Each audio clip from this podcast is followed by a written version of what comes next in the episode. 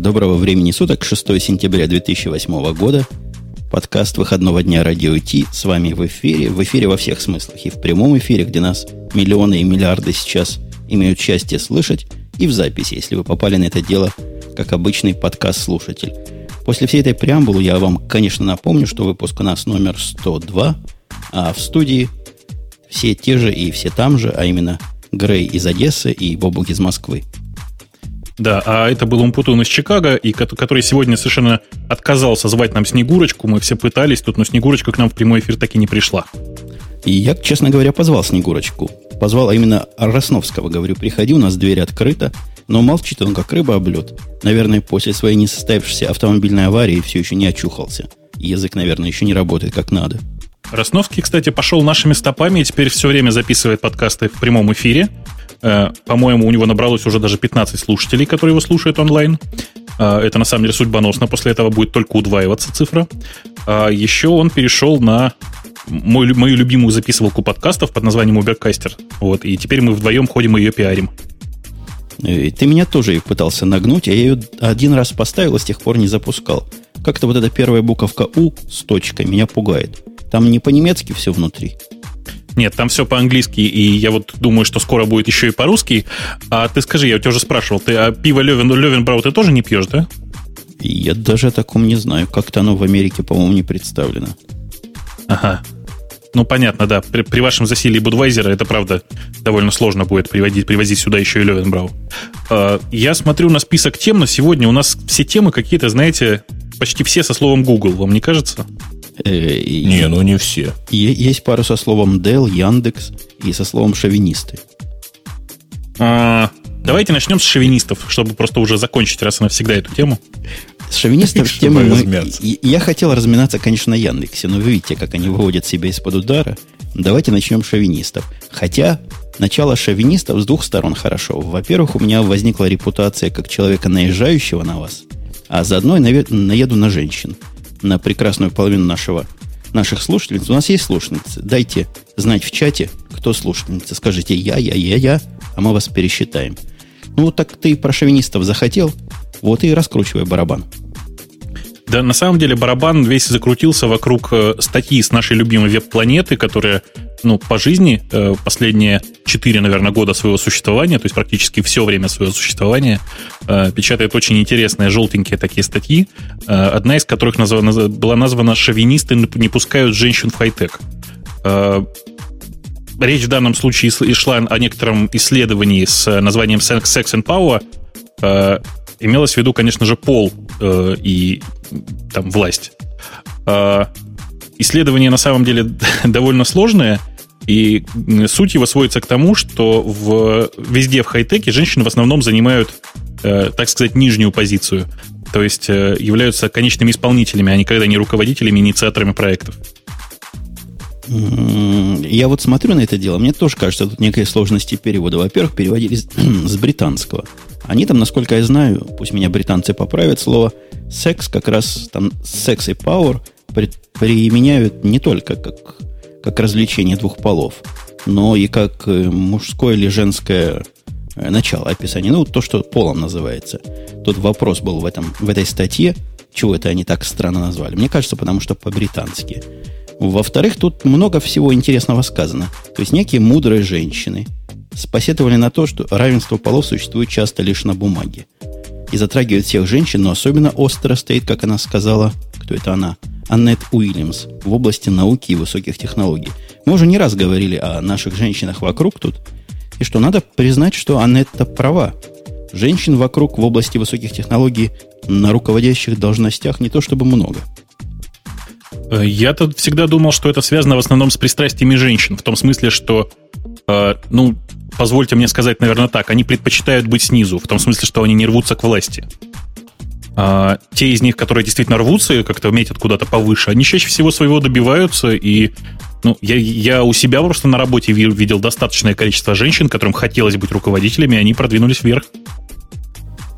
Мы, видимо, нетипичная компания, говоришь, потому что у нас действительно, вот, перебираю, у нас, по-моему, половина менеджеров проектов, причем таких серьезных проектов, это женщины. Поэтому как-то сложно в поиске, по-моему, и программистов женщин более чем достаточно. А мы этот вопрос как-то поднимали. А у вас э, project менеджеры это тоже такая административная должность, не техническая. Чего ты их привел-то сюда? Project менеджер у нас это человек, который занимается проектом. Не, это не ну, руководитель. Вот есть проект карты это... или проект пробки. Вот есть менеджер у него, есть разработчик, есть сисадмин. Вот три человека, которые, грубо говоря, держат его вот с разных сторон. Подожди, подожди. Менеджер проекта не руководит э, разработчиками, правильно я понимаю? Но, тем не менее, у нас есть У нас никто не руководит тоже. разработчиками, вообще говоря. У нас э, и никто не руководит менеджерами. То есть тут они должны в консенсусе сливаться, чтобы у них что-то получилось. Подожди, вот в, в этом вот. контексте они в экстазе должны сливаться, а не в консенсусе, потому что говорим на половые темы. Но, серьезно говоря, по поводу женщин, проект-менеджеров, это да. Их полно, их как собак нерезанных, хорошем смысле этого слова – нерезанных в хорошем. То есть не, не порезали, а наоборот любим. Но к техническому, к хай-теку они, по-моему, не очень относятся. Но я смотрю Жень. на тех двух проект менеджеров что вокруг меня сейчас крутятся. Ну, такие типичные тетки, которые имейлы рассылают, которые конференц-колы устраивают, с заказчиками общаются. Какие-то потом смотрят на готовый продукт и говорят, ой, он от спецификации, которую бизнес нам дал, немножко отличается, чего будем делать. Это, это хай-тек? Э, Жень, ты знаешь, я просто готов тебя разочаровать, потому что я десятый раз, наверное, уже в этом подкасте рассказываю. У нас главный сисадмин женщина. И она поднялась с самых низов. Она когда-то была там человеком, который монтейнил весь э, SQL кластер в, в Яндексе, постепенно поднималась, поднималась, и теперь она вот практически главный сисадмин, в смысле руководитель сисадминов. Ой, вы знаете, я тут про женщин в хай-теке расскажу вам. У нас есть группа такая в Бенглори. То есть это такой их силиконовая долина индийская. Там у всех есть. У вас есть там группа, кстати? Упаси боже, пока нет. нет. У нас в Калифорнии есть. В Калифорнии. Но это примерно а одно и то же, да. А мы наоборот. Да, для нас это как одно и то же. Так вот, там я увидел типичную женщину-программиста. Вот типичную. В чем состоит типичность? Она не просто программист, а руководитель группы, очень крутая, умная, все знает. Но когда возник вопрос, как ей поставить сервер приложений на свой компьютер, это ее просто ввергло в ступор в ступор. То есть человек работает с продуктами, предпочитает, не предпочитает, а умеет, только если ей кто-то поставит, настроит, а после этого скажет, как нажать кнопку. Ну, как это можно так? Ну, что это такое, скажите? Ну как, нормально, а что?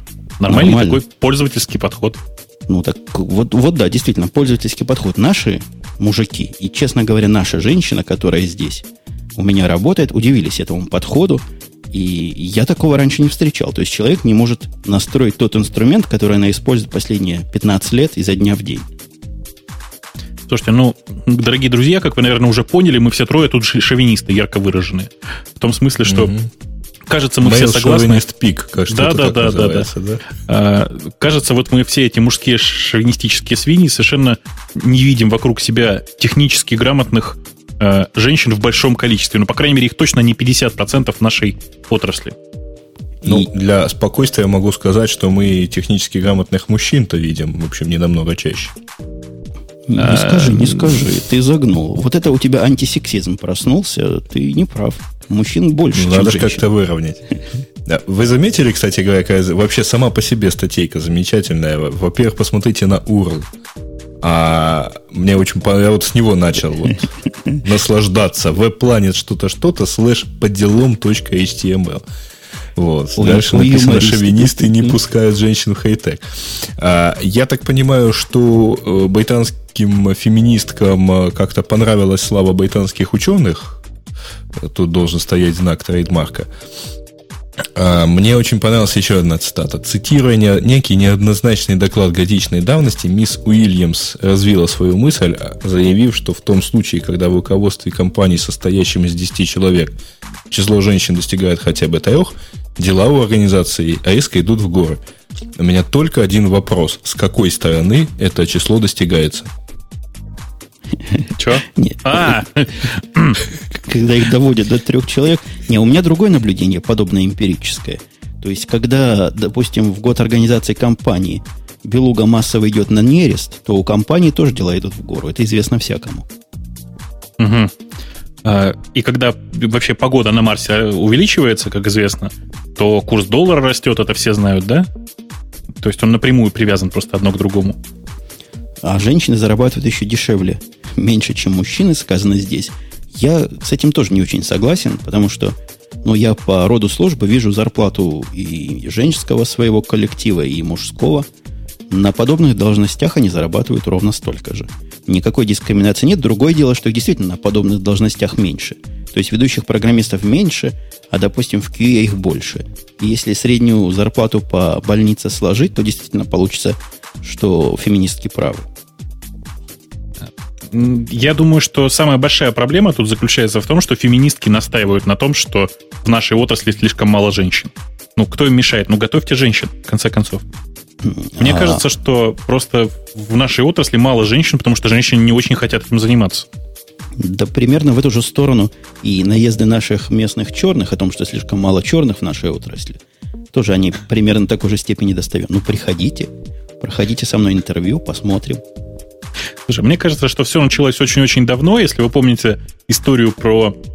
Э, тут должны быть кавычки. Первую женщину-программиста, помните, была такая Ада Лавлейс, э, в честь которой потом, собственно, язык Ада назвали. Э, я все к чему? Я к тому, что кажется, что это была первая и последняя программистка. В том смысле, что вот мы никого больше из известных таких людей не знаем. Давайте вспоминать. Вот все такие известные имена в области программирования, они почему-то все мужские. Mm, да. А вот я хочу поинтересоваться, звонки, которые мне сейчас в студию приходят, это как? Это народ что, хочет про женщин что-то свое тяжелое сказать? Или где? И будем ли мы их принимать? Не, ну мы их можем принять, но я боюсь, что потом придется вырезать, потому что сейчас же опять будут звонить и говорить, а, а не, не, мы его не будем принимать, потому что человек явно звонит с вопросом, а шоу еще не кончилось?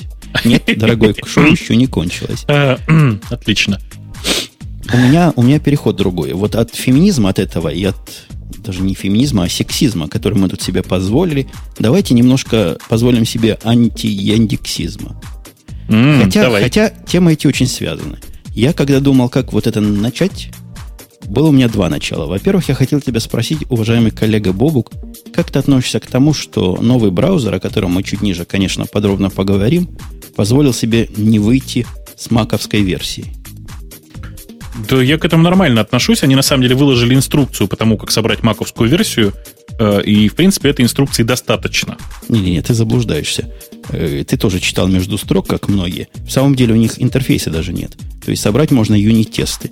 Если хочешь юнит-тесты собрать, полный тебе флаг вперед. Никакой рабочей версии собрать нельзя для Chrome. Не-не-не, это ты тоже читал между строк, потому что на самом деле у них, э, собственно, то, что собирается, это новый, типа, измененный их движок WebCore который WebKit, а вокруг него интерфейс можно собрать другой.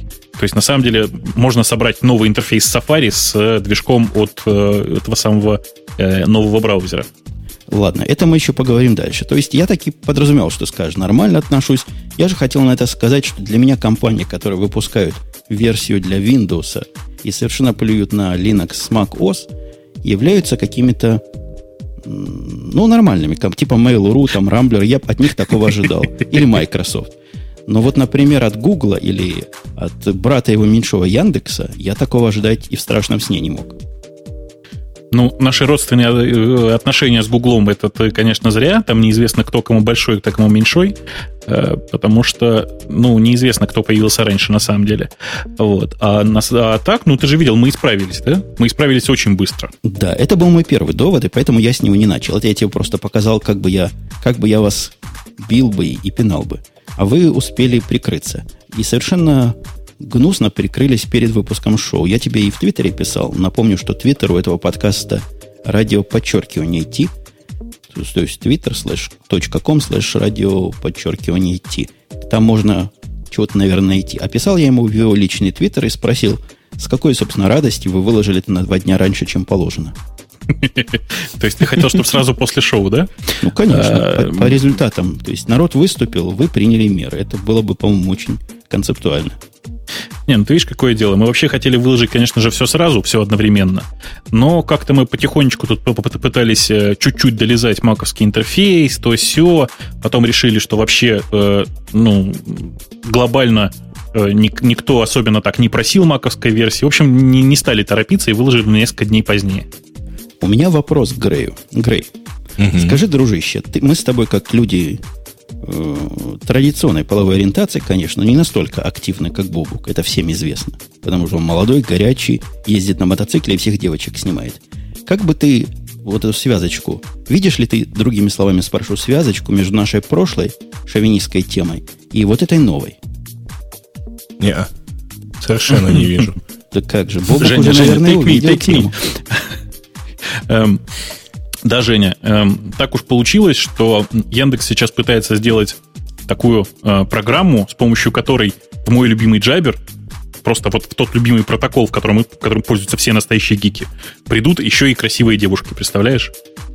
Я тебе скажу даже больше. Глядя на то, как выглядит мессенджер, мессенджер Яндекса, а поставил его, честно говоря, только под маком, и понял, угу. что он мне не нужен, честно говоря, да и не нужен был с самого начала, и я понял, что не просто девушки придут туда, а и исключительно блондинки туда пойдут.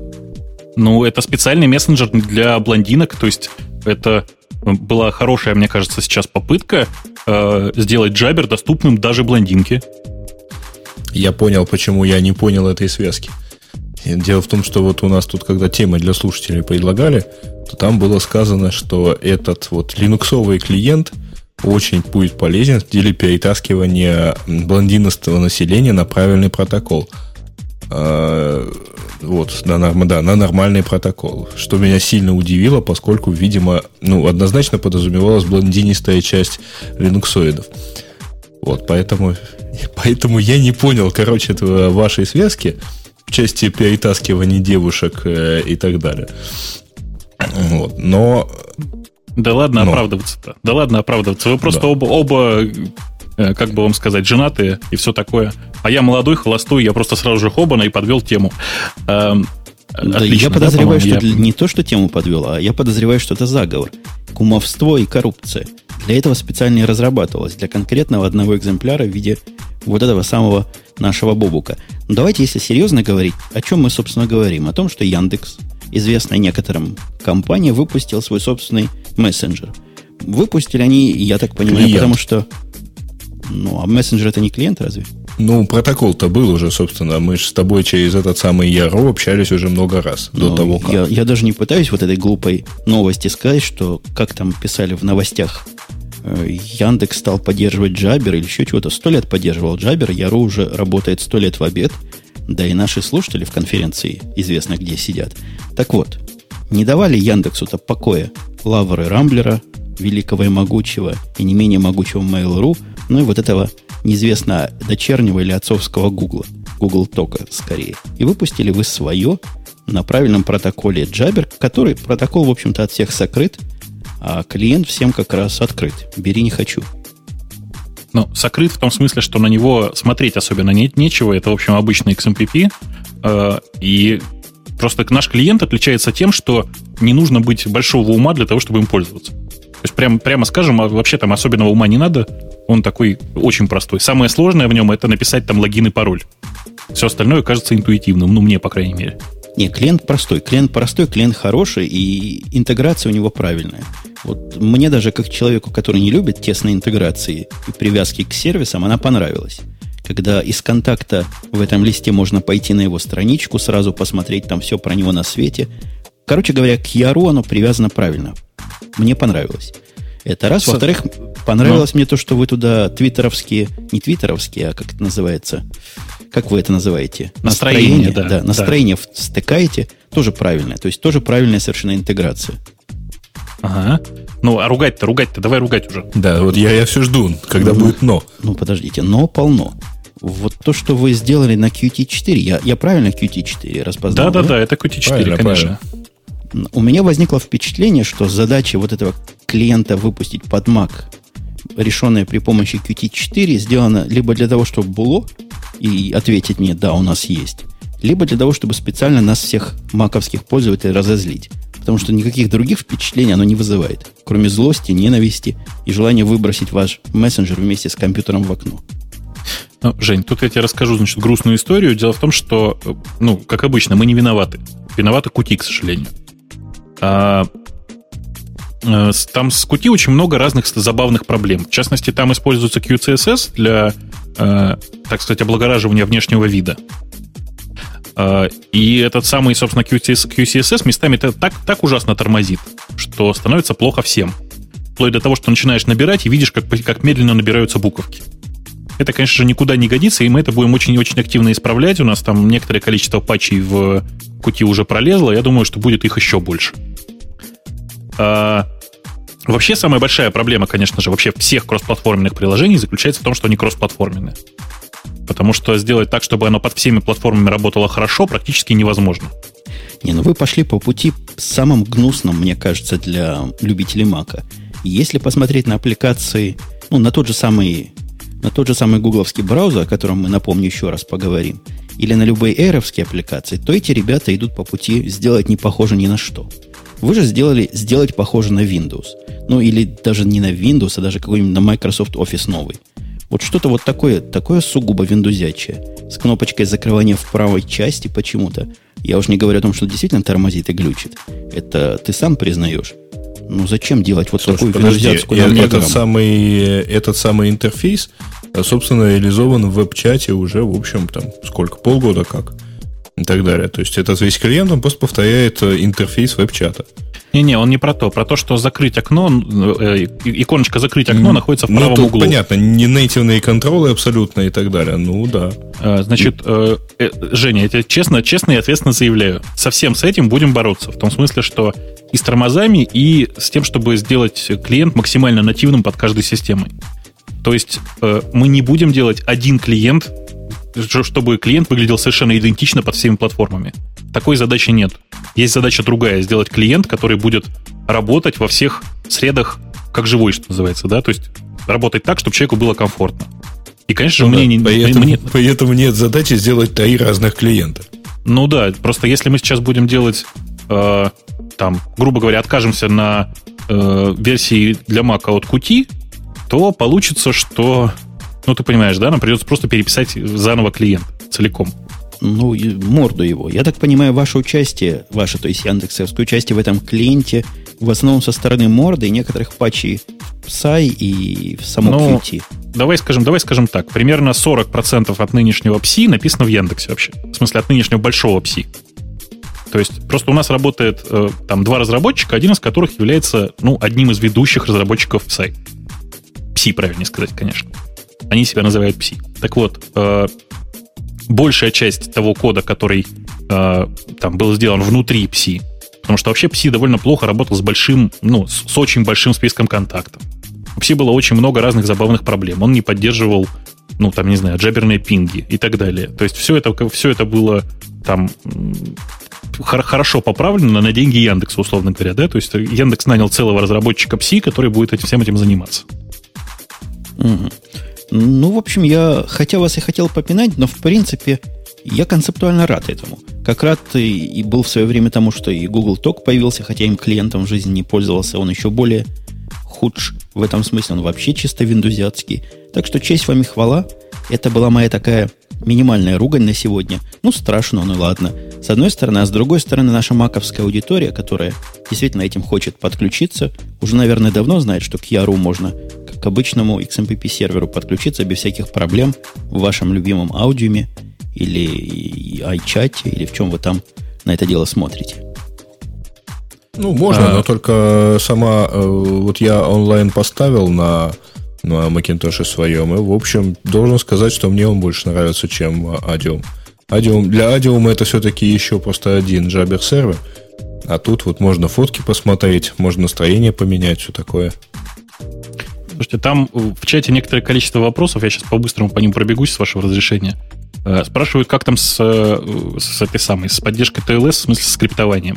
Поставьте последнюю версию, там поддержка криптования нормально включается.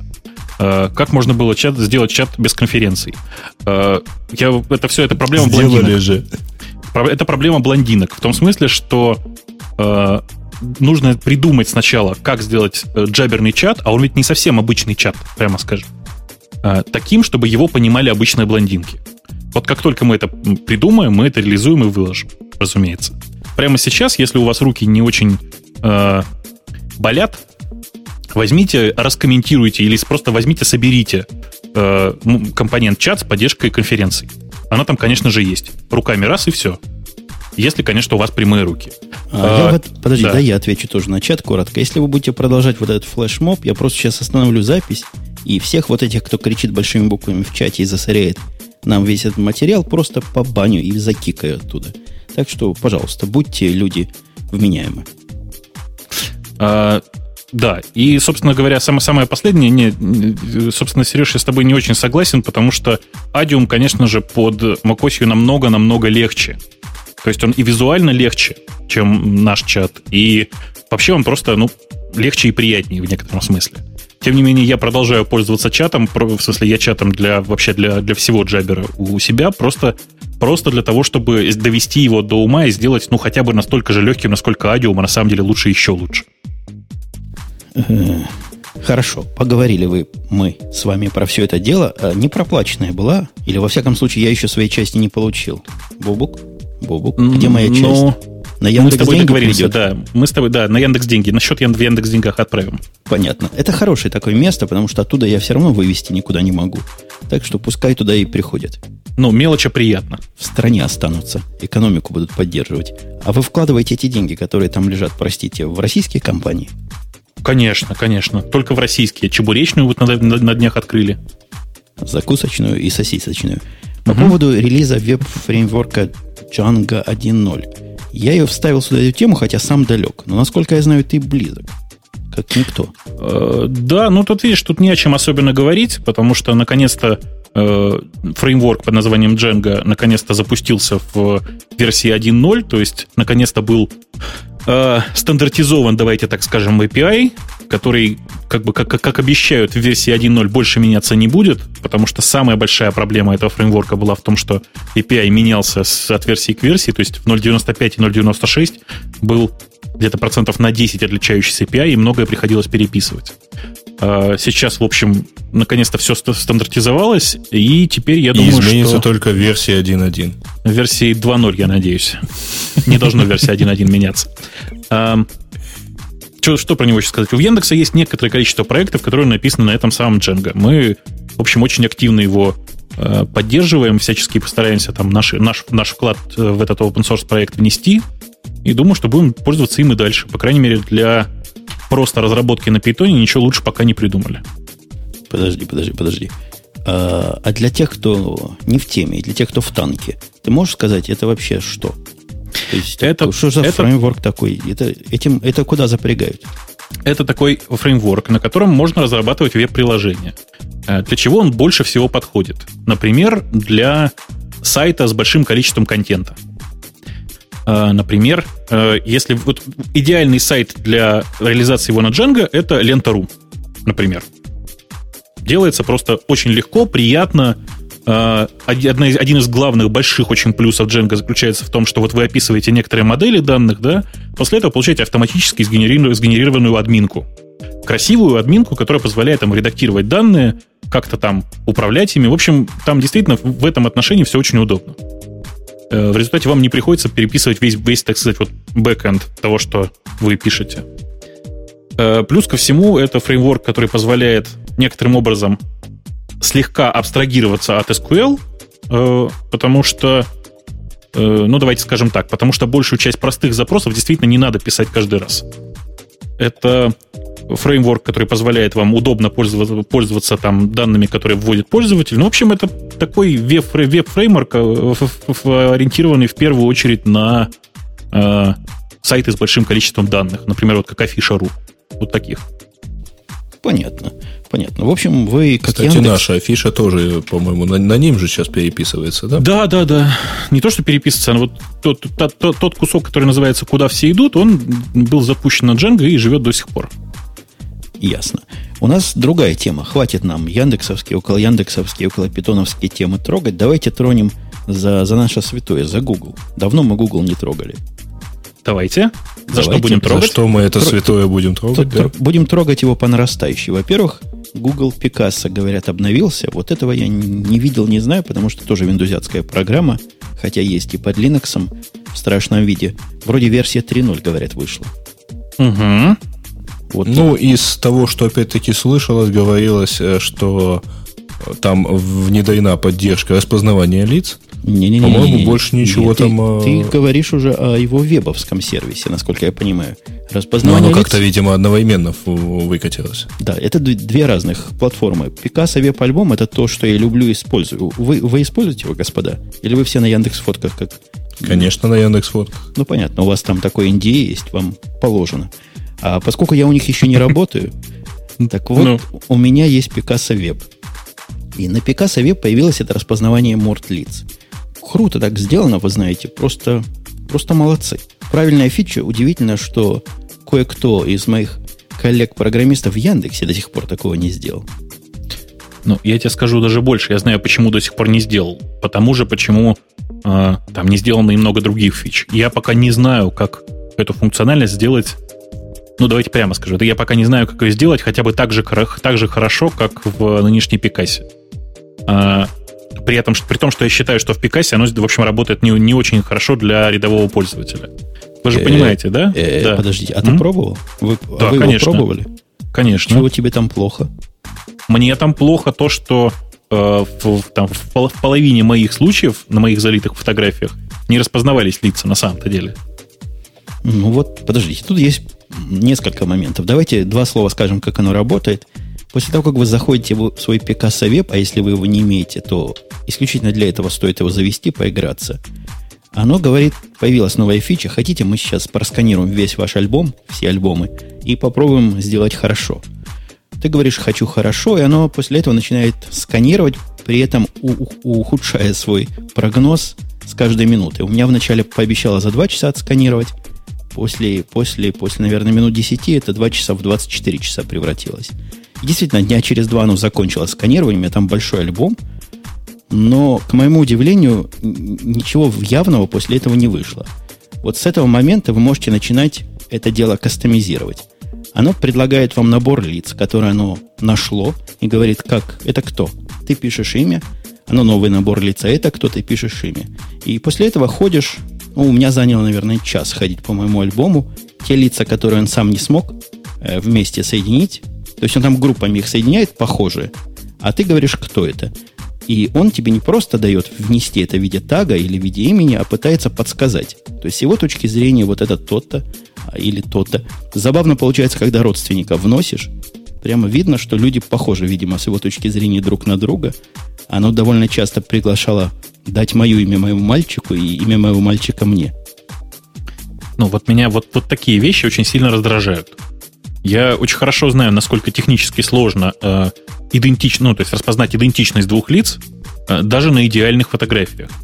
То есть э, банальное изменение угла там, съемки приводит к тому, что все это превращается в очень-очень непростой процесс. А, нам- процесс нам- нам- пр- процесс там действительно непростой, но вот ручную под, подкрутку всего этого дела они нормальную сделали. Я даже с трудом... Не, у меня там есть несколько предложений, как это улучшить. Но по большому счету удобно сделано. Если я смог свои там тысячи фотографий за час обработать, то, наверное, это правильное решение. Мгм. А, У меня, на самом деле, тестовая коллекция из двух тысяч фотографий. Фотография коллекция, к счастью, не моя, я вообще не фотограф. Вот. Но э, залив посмотреть, что к чему, и попытавшись все это разметить, я понял, что у меня такого количества времени нет. То есть я просто хорошо понял, что у меня на это, на это уйдет там полдня. На то, чтобы разметить 2000 фотографий. А там ведь в основном были примерно одни и те же люди. Не знаю, мо- может, у меня люди все более разно выглядящие, или их меньше, или мне больше повезло. Но вот у меня заняло одну трубку, то есть не больше часа. Причем трубку не сначала курил, сел, разметил, поставил. А сомнительное это немножко затея, то есть, а, собственно, вопрос зачем? Вот зачем на фотографиях видеть лица? Не, Жень, зачем, как раз это понятно. Есть много разных причин. Зачем это нужно Гуглу тебе рассказать, или ты понимаешь уже? Для, для поиска, если ты разрешишь Конечно. фотографии. Конечно, конечно. Ладно, для Гуглу ладно. Для меня есть одна. Зачем это, чтобы потом группировать их по этим именам? Но глядя на фотографию, тыкать туда и видеть, это Вася, это Коля, а это Саша, мне, в общем, не особо надо, потому что я их пока еще помню. Ага. Ну, есть ведь много причин. Например, когда ты э, даешь смотреть эти фотографии другим, людям, им иногда бывает интересно посмотреть, а кто же такой на фотографии, в конце концов. Кто это восьмой слева был? Ага, товарищ О, Хрущев, да. Да, это, это, это правильно, действительно. Если бы они еще позволяли сделать такой бэйдж-процесс, и ты заменить везде фотографию, там, допустим, прошлой жены на фотографию новой жены, это вообще было бы круто. Заменить автоматически, да? Конечно. Морды раз, подменил и все дела. Ага, мы с моей нынешней женой 15 лет назад на шашлыке, да? Точно, точно. Отлично. Э, это, это хорошая новость, то есть, хотя вы и критикуете, ты критикуешь? Или ты наоборот радуешься? Я не критикую, я действительно искренне в восторге от того, что ребята это реализовали, но пока все это технически очень слабо. Я очень надеюсь, что через год, через полтора э, это будет просто вот работать так, как надо, и тогда действительно этим нужно будет пользоваться просто обязательно. Ну да. К чести их сказать, работать на любой платформе, потому что вебовская программа правильная такая. если уж мы про вебовскую и правильную затронули, то понятно. Главная тема, мне кажется, недели, которая затмила выход Яндексовского мессенджера, просто вообще незаметно его сделала, это выпуск нового браузера. Новый товарищ браузер вышел. О, да. Не, ну, что вы прямо так сразу, новый браузер. А, давайте я как главный скептик обозначу тему так. А, Google выпустила свою замечательную оболочку для браузера Safari. Как тебе такая тема? М-м, слабовато. Ну, давай по-другому объяви. Google выпустил такой браузер, который, видимо, я хотел бы поставить на компьютер своей жены. Так, и почему не поставил? Потому что для Linux его нет. А, ну то есть ты не хотел бы его поставить на компьютер своей жены? Хотел, хотел бы, но не мог. Мои желания не совпадают с их возможностями пока. Кстати говоря, он вышел исключительно в виндузовской версии, что позор. Вы видели эту конференцию известную, где сидят вся эта компания, и журналисты спрашивают вопросы по поводу этого браузера? Нет, я не смотрел. И что там было? Не, я тоже не смотрел. Это красивый такой эпизод. Я настолько красивый, что даже хотел его внедрить на наш сайт поставить. Во-первых, посмотреть на этих гопников, вот этих гугловских ребят. Какая-то басота сидит. То есть это официальная пресс-конференция. Они сидят в каком-то полуразрушенном помещении, все в свитерах, в штанах, в майках. Главный тоже такой, как разбойник, сидит и разговаривает, полулежа в своих креслах, разговаривает с публикой. Ну, сильное впечатление. Особенно после того, как смотришь ну, на настоящие презентации, на настоящие пресс-конференции. Угу. А, то есть ты, ты, ты не, не был впечатлен а, разработчиками Google Chrome, да?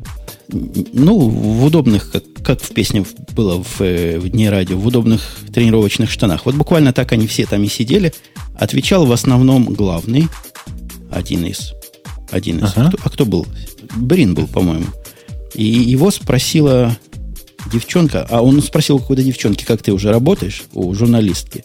Она говорит, Бэби, как же я могу с ним работать, если вы, козлы такие, не выпустили под macOS версию? Ага. Вот так вот в глаз им и сказала. А Серега сказал, да, действительно, это позор, это, это стыд, мы обязательно выпустим.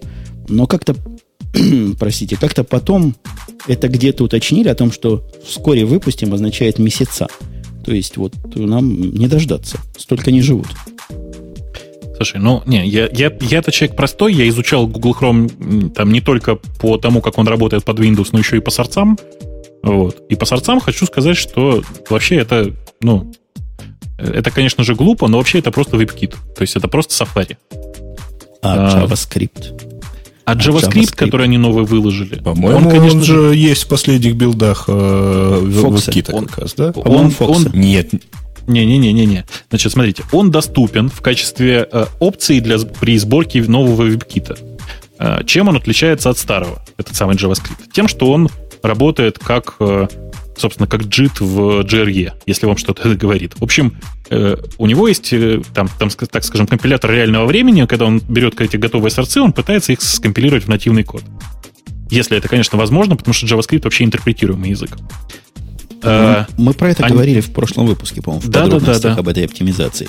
Там, кстати, не только GIT, а и раскрытие циклов и всякие другие обычные угу, ну, и современные модернизации. Все, прав, все правильно, только Google с этим 8.8, как они его называют, да? В смысле, как он называется? 8V? V8. V, P8, да? V8. Да, да. Да, так вот, они mm с этим новым, новым своим энджайном, они э, несколько опоздали, потому что, э, собственно, Adobe уже отдала, отдала свой этот самый Тамарин. Э, JavaScript engine, который работает на самом-то деле быстрее. То есть по всем тестам, которые вот мне тут удалось провести, он работает быстрее. Другое дело, что э, гугловский, э, гугловский движок, движок JavaScript, вот этот JavaScript, он написан намного красивше и намного чище. Он, правда, довольно гладенький внутри. А вот давайте, дорогие господа соведущие, для тех, кто вдруг был в эти дни на Луне, расскажем, о чем мы, собственно, говорим. Коллега, mm. коллега, Неужели такие коллега, есть? Коллега Грей, как человек наиболее, наиболее дал, далекий от внутренности, наиболее близкий к внешности, как я тебя честно подвел. Единственный, скажем так, единственный из нас, у кого Eclipse не установлен. Расскажи-ка ты нам про этот самый Chrome и как ты им радуешься или как ты им негодуешь. Ну, давайте повторю, вернее, даже не повторю, скажу заново. Э, речь идет о том, что Google выпустил, значит, свою версию, э, свой браузер. Браузер с таким минималистическим видом. Э, Причем это сильная бета такая, как я понимаю, поскольку они обещают, что будут еще плагины, они обещают, что еще много там чего доработается. При этом, что не характерно вообще обычно, они выкатили, Google выкатил ссылку на скачивание этой, этого браузера уже на главную страницу. И, в общем, так это красиво, э, по идее, его рекламируют, и, по-моему, добился где-то там 1% в браузерной войне. Ну, то есть доля этого браузера вот по итогам, по-моему, недели. А, браузер действительно такой минималистический. В него встроен JIRS, у него есть э, privacy мод, или incognito мод, точнее. Ну, то есть, когда можно ходить, не принимая э, кук, э, там, не допуская срабатывания определенных скриптов и так далее. А дальше есть... Что у него еще есть?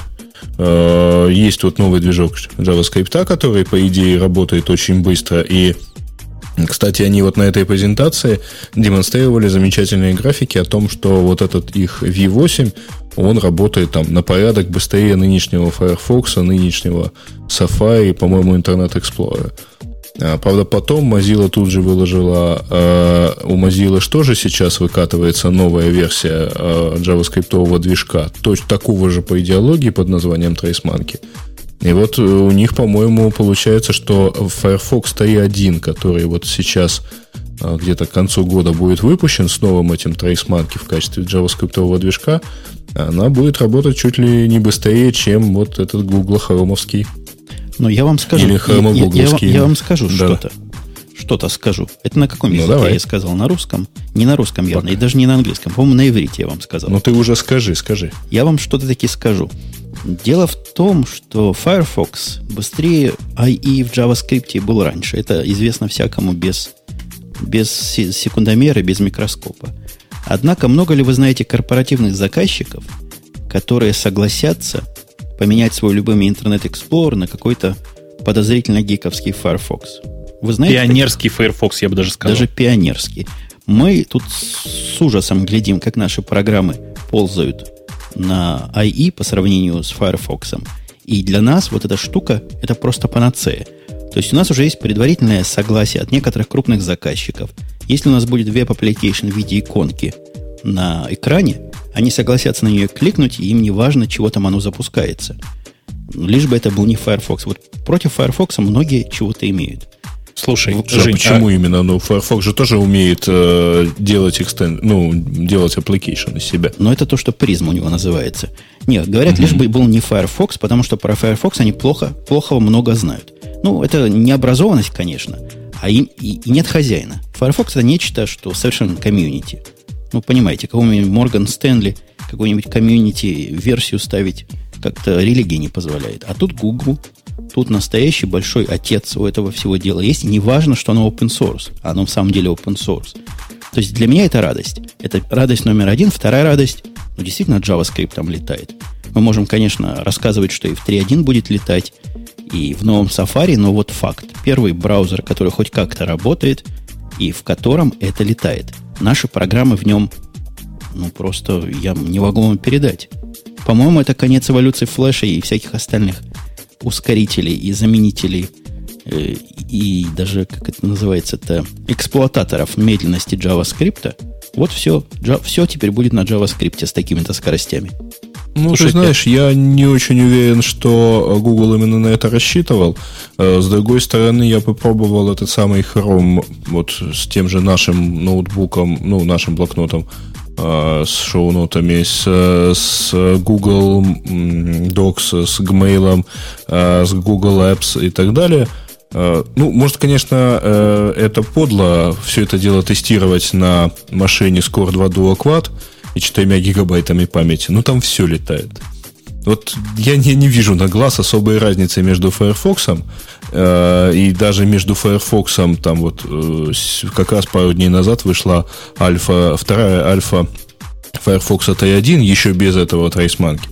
Ну вот оно все летает. Вот, на 8-мегабитном канале и все такое прочее. Э, видимо, надо на чем-то другом его тестировать. Надо тестировать на других приложениях. Есть действительно тяжелые веб-аппликации которые, ну вот как ни крути, а не облегчишь.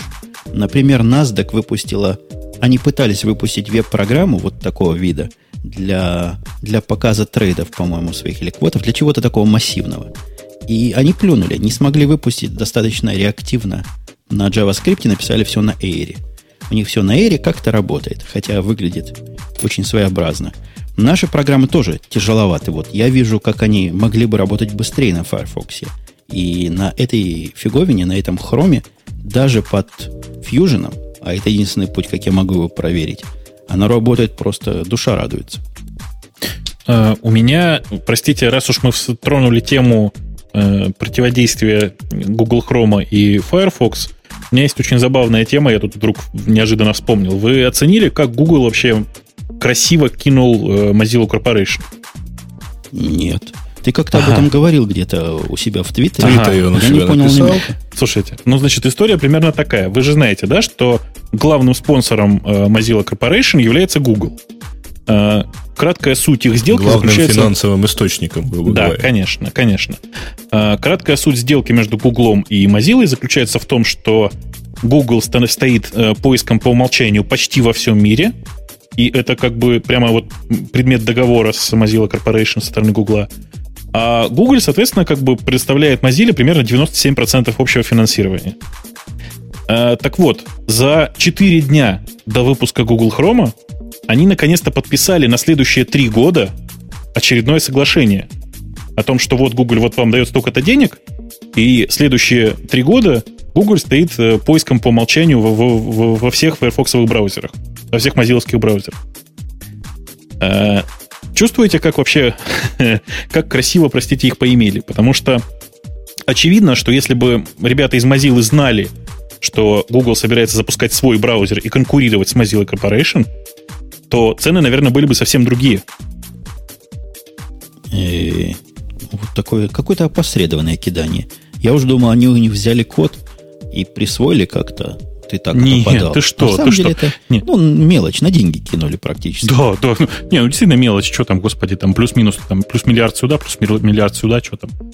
А, мне Нет, кажется, ну, в общем, что... Тут да. причем а, сейчас же, там же, в общем, взаимовыгодное было сотрудничество, а сейчас вся вот эта вот мощь Mozilla продолжит работать на Google, но Google вряд ли будет продолжать так усиленно распространять э, Firefox там со своим, со своим баром и, и, и так далее и тому подобное. Ну, Мне ну, кажется, господа, что подождите, да. вы, вы понимаете, зачем это Google надо, да? Google позиционирует себя как такой центровой разработчик, во-первых, веб-аппликаций нового поколения, во-вторых, попытка во все эти веб-аппликации внедрить свои результаты поиска. Это их бизнес-модель. С их точки зрения абсолютно логично выпустить браузер специально для своих приложений. Но если он будет еще остальное запускать, хорошо, а он запускает еще и остальное довольно неплохо. Кстати, давайте по поводу запускания два слова скажем. Есть какая-то дуальность в том, как он табы открывает. Некоторые говорят, что каждый таб своим потоком, некоторые говорят, что своим процессом. Мы, мы чего про это знаем? По-моему, процессом все-таки, а не потоком. Каждый, каждый таб своим процессом, конечно. Э, там, правда, все очень странно, потому что э, это очень забавно выглядит Windows, когда, в, простите, в, как же это называется-то у них? Короче, в списке задач, в списке задач таскменеджеры, да. Процессов, ну. О, в диспетчере задач. Mm-hmm. В списке задач, в диспетчере задач, ну, я не знаю, у меня было написано, у меня было 40 раз написано chrome.exe. Ну, а, по количеству табов плюс один. Ну да. Ну, мы же понимаем, да, что на самом деле нет никакой возможности убить один конкретный процесс. Потому что они все называются chrome.exe. А, а, но подожди, у тебя а есть возможность нет? этот диспетчер запустить внутри самого хрома и видеть там, что это за, собственно, процесс. И таким образом его как-то... По... Ну, в общем, концы найти можно, хотя ну, не да, очень просто. Да. Угу, угу. Это не, но при этом эта вся да? защищенная система и так далее, она вся, конечно, хороша, но я уже несколько раз, даже в русских блогах русскоязычных, встречал сообщение о том, что эта вся фигня падает без, всяких, без всякого зазрения совести со всеми табами одновременно. Ну, если папу... Они, они не запускают же процесс в виде демона. Я не знаю, есть такой в Windows или нет. Наверняка, когда родительский процесс умирает, и все остальные помрут. Хотя можно родительский сделать совсем надежный, железобетонный. Это, это ладно. А вам вообще кажется это актуально? У вас что, браузер виснет? Я не помню, когда у меня последний раз из-за странного сайта завис браузер.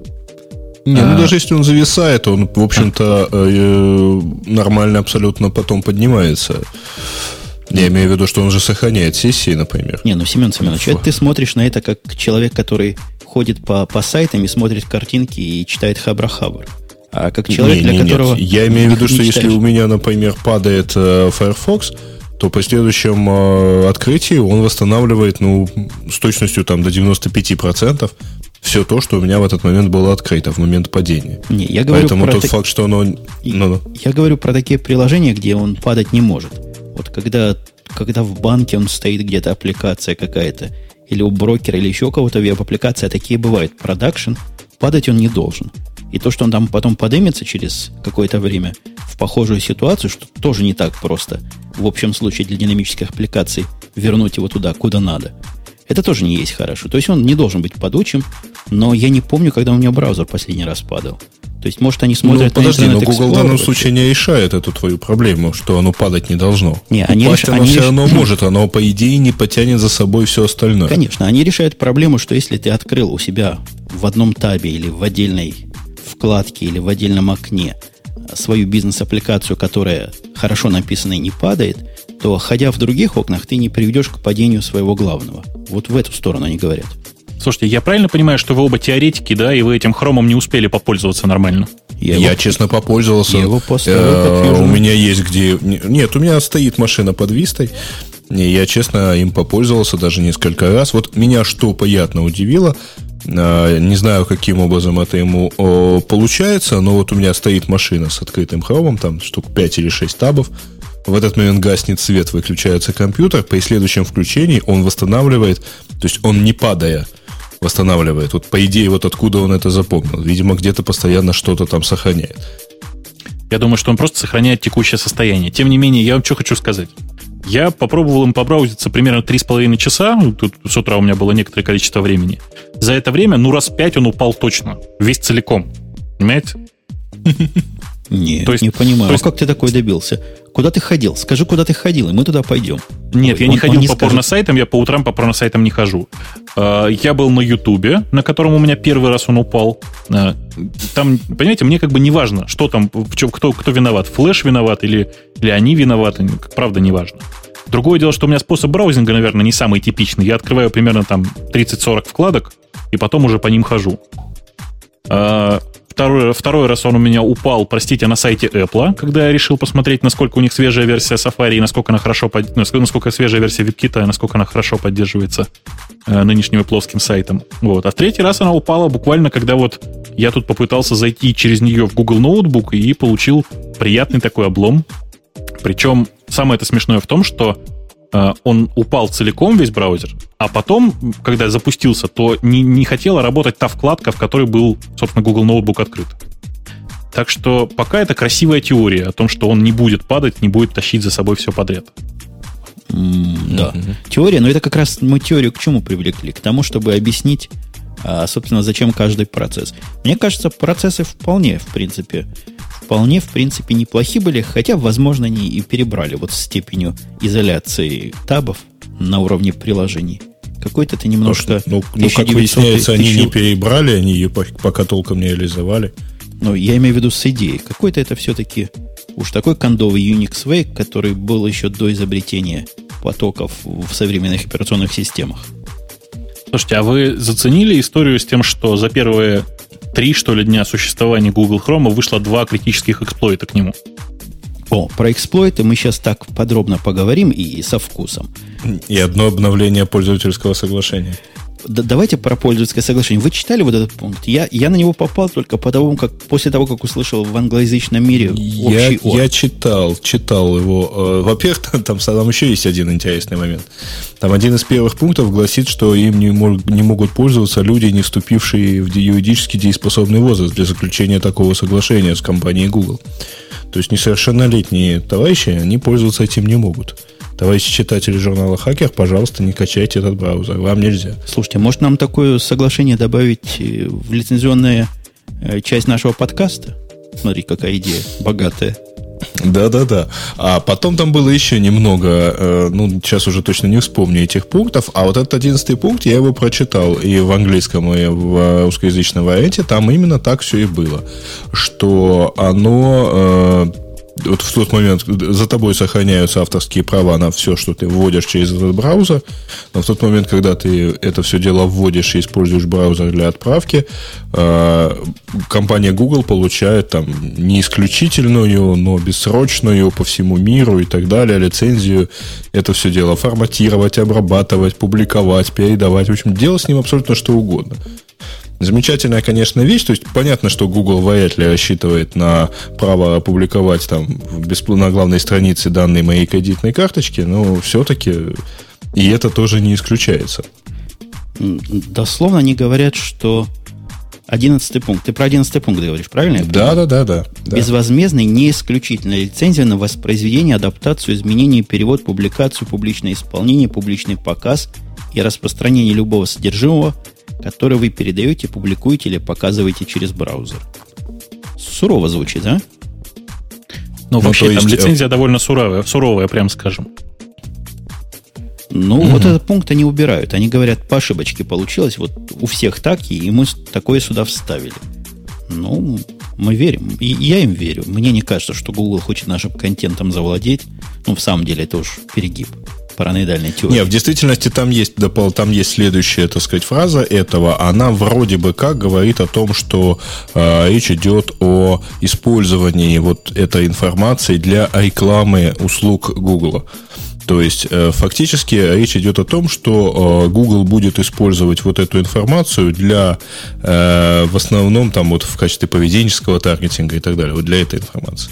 Наверное. Слушайте, а им недостаточно того, что э, этот замечательный браузер на каждый твой чих э, ходит в Google, передавая, что же именно ты сделал? Нет? Этого недостаточно? Ну, ты, ты ну хоть... вот там есть Подожди, трейс, ты... куда пошло, ты... куда люди ходили, да. Ты хоть, коллега Бобок, не увеличивай степень паранойи в этом мире. Собственно, чего он делает-то? Когда вы делаете то же самое, в браузере, в котором у вас установлен, э, как это называется, пред, предположение, предсказание вашего поиска. Suggest. Да, suggest, угу. он делает ровно то же самое. Вы набираете буковку, откуда он вам варианты, извините, подсказывает. Он чего это? Из эфира берет, из воздуха, он отсылает, принимает. Ничего там такого нового и такого шпионского пока нет. Не-не-не, подожди, ты путаешь. Значит, э, конечно же, когда ты набираешь это в Гугле, это считается, ну, как бы я считаю это нормальным, потому что, ну, я же это в Гугле набираю. А если я сейчас сижу и набираю http двоеточие слэш слэш, там, не знаю, www.sex.ru какой-нибудь, не знаю, есть такой ресурс или нет, э, я вовсе не хочу, чтобы Google знал о том, что я действительно куда-то там пошел. В данном идешь, случае идешь ты от этого избавиться не можешь. В преференции отключаешь. Это у него отключается. Ну, какие преференсы, Женя? Ну что ты, какие, какие блондинки ходят в преференсы? А, ну так ты, ты только сказал, что не можешь. То есть, если очень хочешь, то можешь.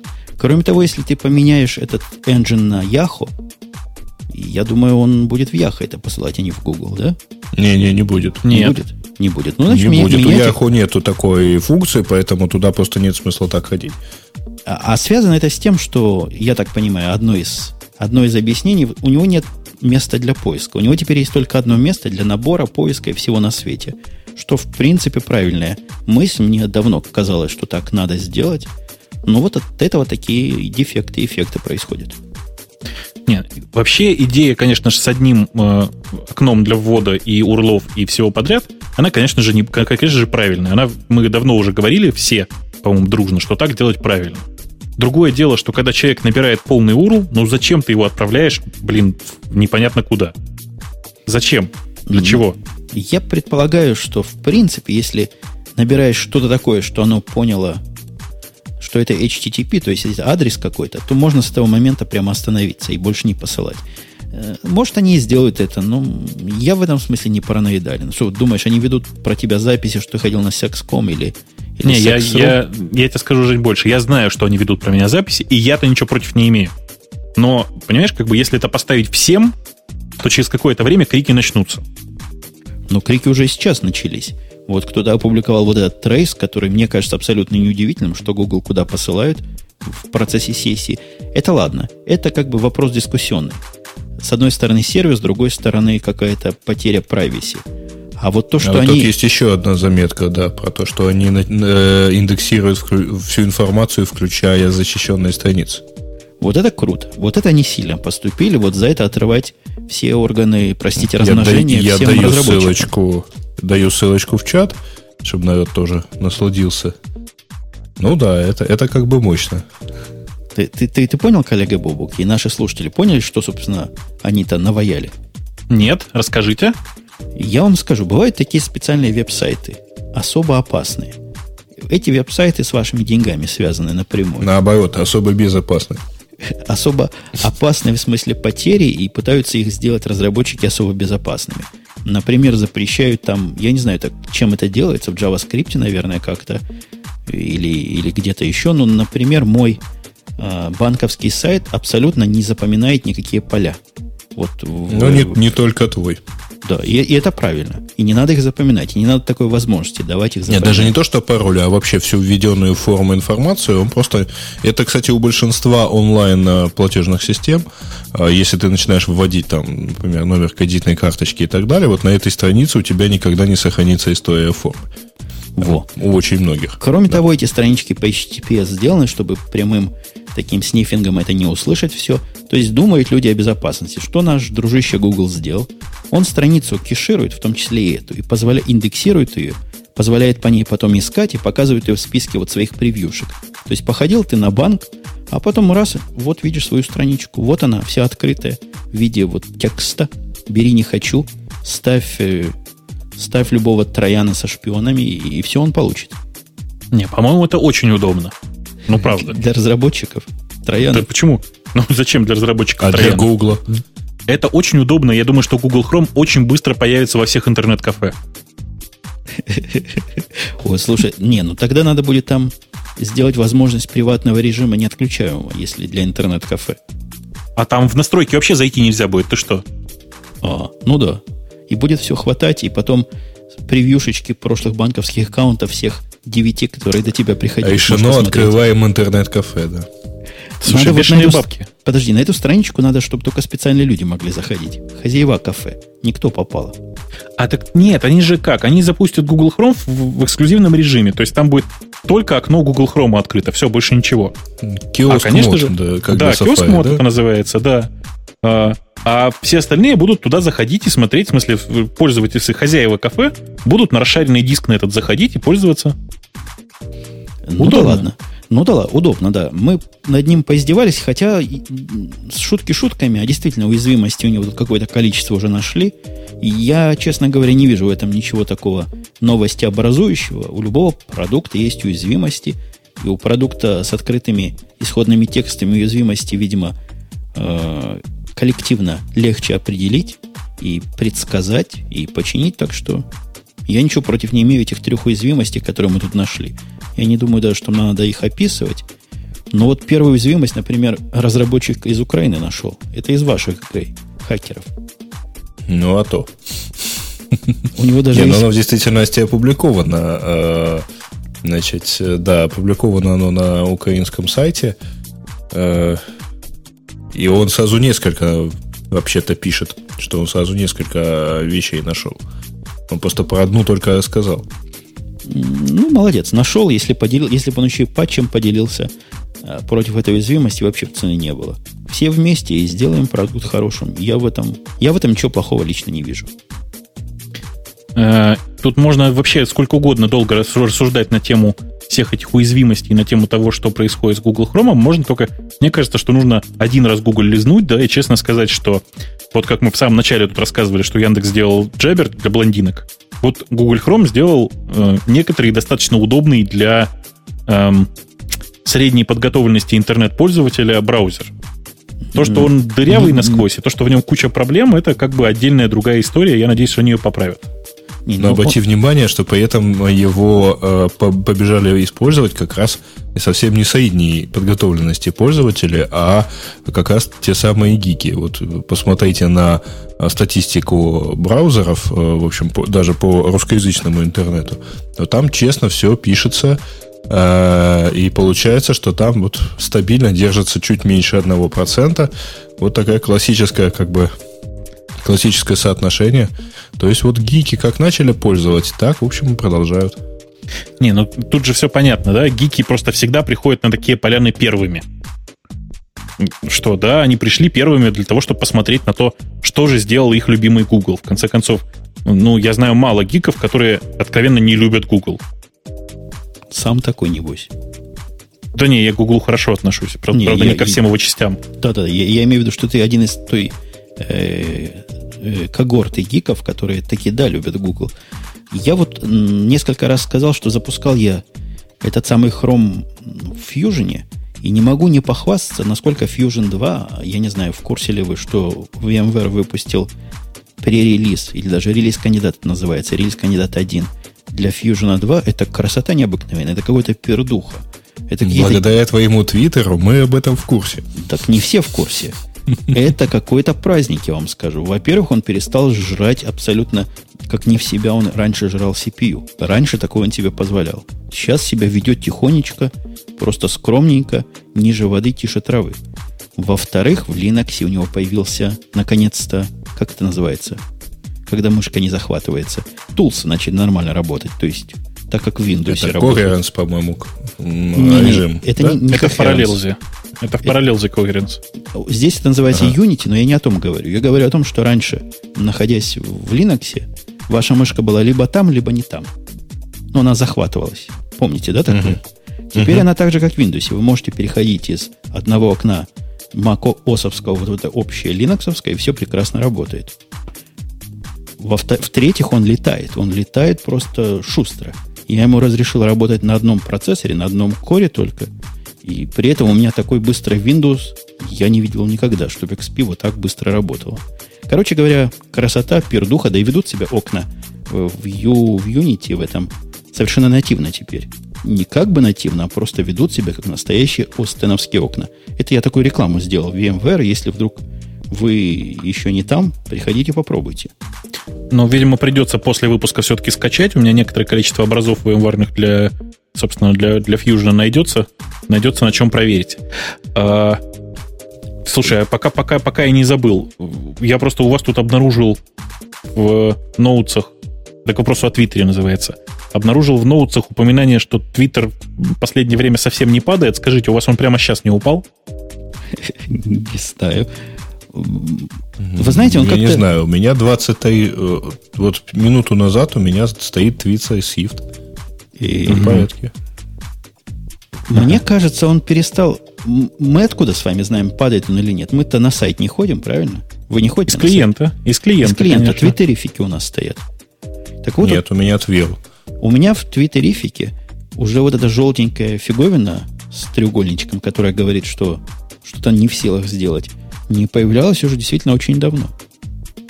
Угу. Ну, не знаю. У меня э, полчаса назад пришло сообщение, что у меня появился новый фолловер. Сейчас я зашел на сайт. Вот мне сайт открылся довольно быстро. Так что, не, говоришь, это у тебя что-то сломался.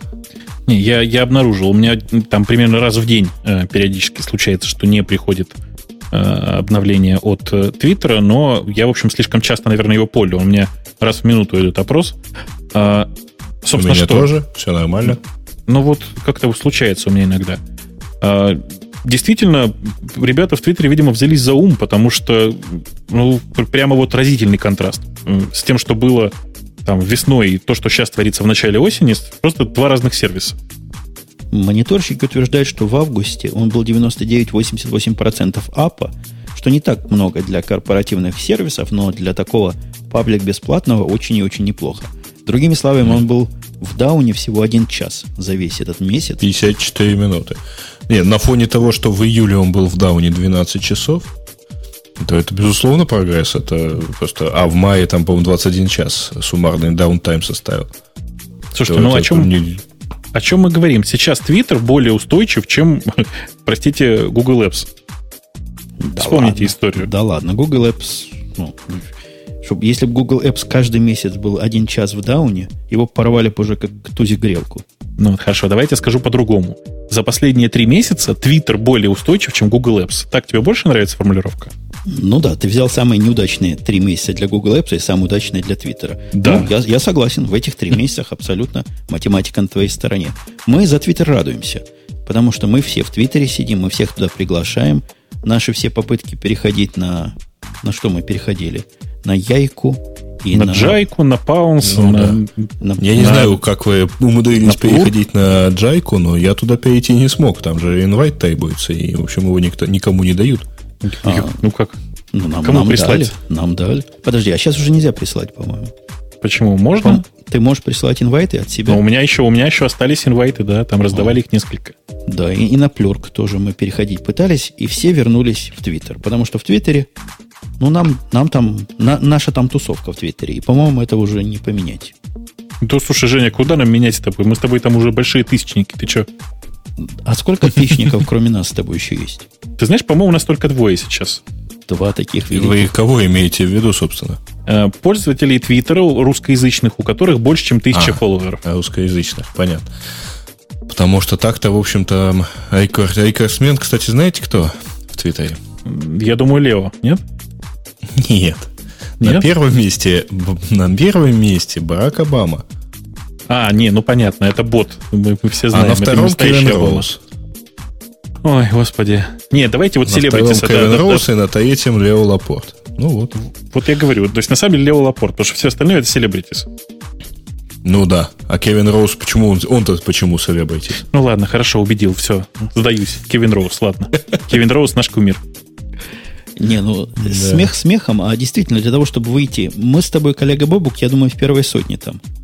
Вот чтобы попасть в первую сотню, надо больше тысячи фолловеров иметь. Это большое, по-моему, достижение российского сегмента Твиттера.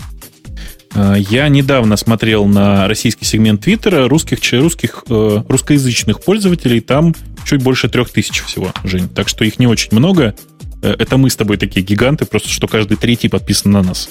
Русская Я мысли. вас разочарую, потому что сотня э, твит, ну, 100, э, топ-100 в Твиттере заканчивается на Твиттере Нью-Йорк Таймс, и у него 6, почти 7 тысяч фолловеров. Выдавили гады. Когда-то когда я был в сотне, но видишь, у них как развивается. Нам надо тоже, дорогие наши слушатели, загоняйте народ в Твиттер. Чем больше, это нам всем интересно. Чем больше там будет народу вменяемого, тем нам будет всем приятнее. Так что кому попало, не рассказывайте, а только кому надо. Ну, ну расскажи тогда свой твиттер и так далее про PI. Да Расскажи ладно, свой твиттер, хорошо? Он, у нас на сайтах у всех. А вообще наши твиттеры совсем легко найти. Вот догадайтесь одного раза, как может быть мой твиттер называться Бобука или Грея. Ну да, это очень сложности, сложно. потому что у меня там есть это э, добавление, а с, а с Бобуком... А, с Бобуком тоже сложно, между прочим. У него Почему? тоже есть добавление. Да ладно. А у тебя как? Просто Бобук. А я Точно? Бобук. Просто Бобук. Просто Бог, как Мария. И, да, у меня, и у меня просто Умпутун. А у тебя, а у тебя Ру еще зачем-то, да? Грей Ру, по-моему. Да, я привык, что у меня, понимаешь, у меня очень короткий ник, поэтому мне приходится все время что-нибудь добавлять. Как-то какой-то из сервисов предложил, исходя из почтового адреса, добавить еще вот. Прочак э, Ну да. Ну, предложили а. добавить просто ру, а я уже добавил прочак. Ну, вот, соответственно, так и получилось. Если вы, дорогие мои, слышали, как я тут набираю а. на клавиатуре, хотя она и тихая, но педали не нажимал специально для эффекта присутствия. Это мне тут в бэкграунде некий персонаж по имени Янки после пьянки спрашивал, прийти ли на после шоу. Я сказал спрашивающийся народа, у населения нашего чата, прийти или нет. Да Ему это все что? слушать, да? Да-да-да-да, и можно все это и, и слушать. Хотя, честно говоря, я же ответил, приходи. Ну, да, приходи, и, и он придет. Пойти, да, да, да, да, да, какие все довольные. Отлично. Слушайте, пока я не, пока я не забыл, вернулись чуть-чуть к теме Твиттера, скажите, дорогие друзья, а кто-нибудь френдфидом пользуется? И... Я пользуюсь. О, да, давай, давай ты расскажи нам, сказать, что это немножко... такое вообще. Кто-нибудь мне может объяснить? Я там есть. Я вот, вот пусть Грей расскажет, он пользуется. Ну, твит, э, FriendFeed это такая штука, куда можно объединить, ну, во-первых, всю свою активность. Во-вторых, всю, всю активность своих друзей. То есть это такое общее место, куда я туда подключил, во-первых, там Twitter, во-вторых, э, блог, еще один блог, э, там туда можно подключить аккаунт, например, в Gtalk 'е, и так далее. И вот все твои действия во всех своих, так сказать, местах, где ты что-то делаешь, начинают транслироваться в этот FriendFeed. То есть новая запись в блоге, новые фотки с Flickr 'а, новые, а, значит, закладки в Delicious, новые а, записи в том же Твиттере, значит, изменение настроения в Gtalk 'е, ну, статуса в Gtalk 'е. То есть вот, вот так вот оно примерно туда транслируется, там оно может комментироваться – там, кстати, очень, очень на удивление надежный и, в общем, достаточно развесистый такой э, функционал в этом отношении. То есть его можно, э, можно просто, им, там, тебе понравилась чья-то запись, ты нажимаешь кнопочку лайк, и видно, что она тебе понравилась, но комментировать как бы ты не хочешь. А, кстати, вот этот самый Twirl, он тоже, он клиенты для FriendFeed, тоже очень удобно, в общем, им пользоваться. Там нет твиттеровского ограничения на 140 символов. Ну, вообще, да, удобная, но это совершенно гиковская штука. То есть, не, вот а подожди, она, она настолько гиковская, что я вот даже... У тебя, коллега Бобук, оно в голову вложилось? А, это я не смог. Как-то оно действительно сложно. Например, я могу прочитать у кого-то в Твиттере, опять же, в том же самом, пишет, я себе создал виртуального Умпутуна, теперь так удобно в френд, в этом самом фиде. Во френд-фиде, да? Да, то есть он создал себе Основной какой use case? То есть подписываться, как в Твиттере, на чужие сборники или создавать себе агрегаторы такие активности чужих? А ты, там можно сделать, э, как это называется, imaginary friend, кажется, когда ты подписываешь человека вот, э, ну, без, без его участия. То есть не ты подключаешь свой твиттер к себе во FriendFeed, а человек под, подключает твой FriendFeed э, вернее, твой твиттер к себе вот как таким другом. И, соответственно, читает. То есть это какое-то общее место, куда ты приходишь и начинаешь читать вот всех как бы своих друзей, чтобы они где ни написали. Э, у нас вот Я.ру, оно очень похоже, в принципе, э, может похожую функцию реализовывать, потому что там тоже можно там закладкой поделиться, фотку вывесить и так далее. Но она как бы все-таки внутри одного сервиса живет. Не, не, не. Вот это как раз я, подключать вот как это бы как раз я хотел сказать. И я, собственно, для этого Яру использую. То есть Яру для меня агрегатор всех моих RSS и показа их э, уважаемой публике. Я тут вас пинал уже не раз, что если вы наконец-то прикрутите этому сборщику инклозера, вообще цены вам не будет, будете как FriendFit, он тоже умеет показывать, не тоже. Хорошо бы, чтобы вы тоже умели показывать э, аудиоплеер там, или хотя бы ссылочку на аудиофайл. Для подкастеров просто ценно. Да сделаем, сделаем, это как раз не проблема. Э, я-то что хотел сказать? Меня во всем этом френдфиде больше всего удивила позиция, когда можно взять и ни с того ни с сего создать себе воображаемого друга. Вы меня простите, но как-то, ну, я как-то вообще обычно людей, у которых много воображаемых друзей, отправляю к терапевту. Да-да-да, а, к, к этому Нет, ты не понял. Это способ э, читать я этого понимаю. человека именно я во фанфизе. То есть так же, как ты в Ярошке можешь подключить внешний журнал варианту ну, ты... друзей и... Ну, на самом деле, конечно, нет, потому что ты создаешь себе, грубо говоря, этакого м- воображаемого друга во френдфиде, понимаешь? А тут ты честно говоришь, что это RSS. Ну, в общем, ладно. Э, я что хотел сказать? Это, мне кажется, что FrameFit это просто такая, ну уж совсем какая-то гиковская вещь. То есть прям, прямо настолько гиковская, что ни мне, ни Жене вот не удалось как-то втиснуть свои э, жалкие мозги в этот гигантский и прекрасный сервис. Она, ну, знаешь, я... она, знаешь, чем пересекается по гиковости? С pipe ами. Помнишь, мы pipe ы когда-то рассказывали, которые, в uh-huh, принципе, тоже uh-huh. чувствуются, вещь полезная. Но вот как-то уж такая сугубо гиковская. Я, например, ну, для агрегации да. feed ов использую Google Reader. Google Reader можно feed ы загрегировать в группу и сделать какой-то общий либо RSS для них куда-то, либо прямо там смотреть. То есть, ну, в принципе... FriendFeed э, для, э, если ты начинаешь... Нет, там немножко иначе получается. Там все-таки, поскольку это один feed, то есть ты его вот так сплошняком и читаешь. А плюс к тому, э, там еще есть возможность поделиться, то есть когда ты начинаешь транслировать. То есть, грубо, FriendFeed это вот а, место, если ты там, например, на мой FriendFeed подпишешься, это будет одно место, где вот все мое сливается в, в кучу. Я понимаю. Я вот думаю, я, делал, я пытаюсь да. придумать, зачем оно мне надо. Вижу одно применение. Например, во френд-фиде создам себе, прости уж бог, воображаемого друга, назову его «хороший подкастер». И добавлю туда RSS от всех хороших подкастеров. Это, mm. это кошерное использование будет, коллега Грей? Не-не, кошерное использование не такое. Кошерное использование следующее. Создать себе воображаемого друга с названием «Хороший подкастер» и э, закинуть туда RSS от э, подкаста Василия Стрельникова. Я думал, ты скажешь своего подкаста. Нет, это идеальный подкастер, Жень, ты что, это разные вообще подкасты. Да, ну, в принципе, понятно. Такой но он не просто... Я не знаю, чем мы прицепились к френдфиду. Кто это нас сюда завел? И, я, я, я. Бобук нас туда завел. Завел туда. Но мы сейчас оттуда героически выйдем, я надеюсь. Подожди, я понимаю, он не только RSS умеет агрегировать, он умеет работать как-то иначе со специальными сервисами. Или чисто RSS? Не, ну там в основе та же самая RSS. Ты из Твиттера можешь взять RSS, хотя из Твиттера френдфид получают, по-моему, через XMPP. А они как-то э, хвалились тем, что они действительно вот как-то не ограничены ни API, ничем. А, можно взять э, э, фли, во флике это тоже RSS, э, в Delicious RSS. Ну, кстати говоря, фишка-то в чем? Ровно эти же RSS можно тоже подключить там, к тому же, к той же ярушке.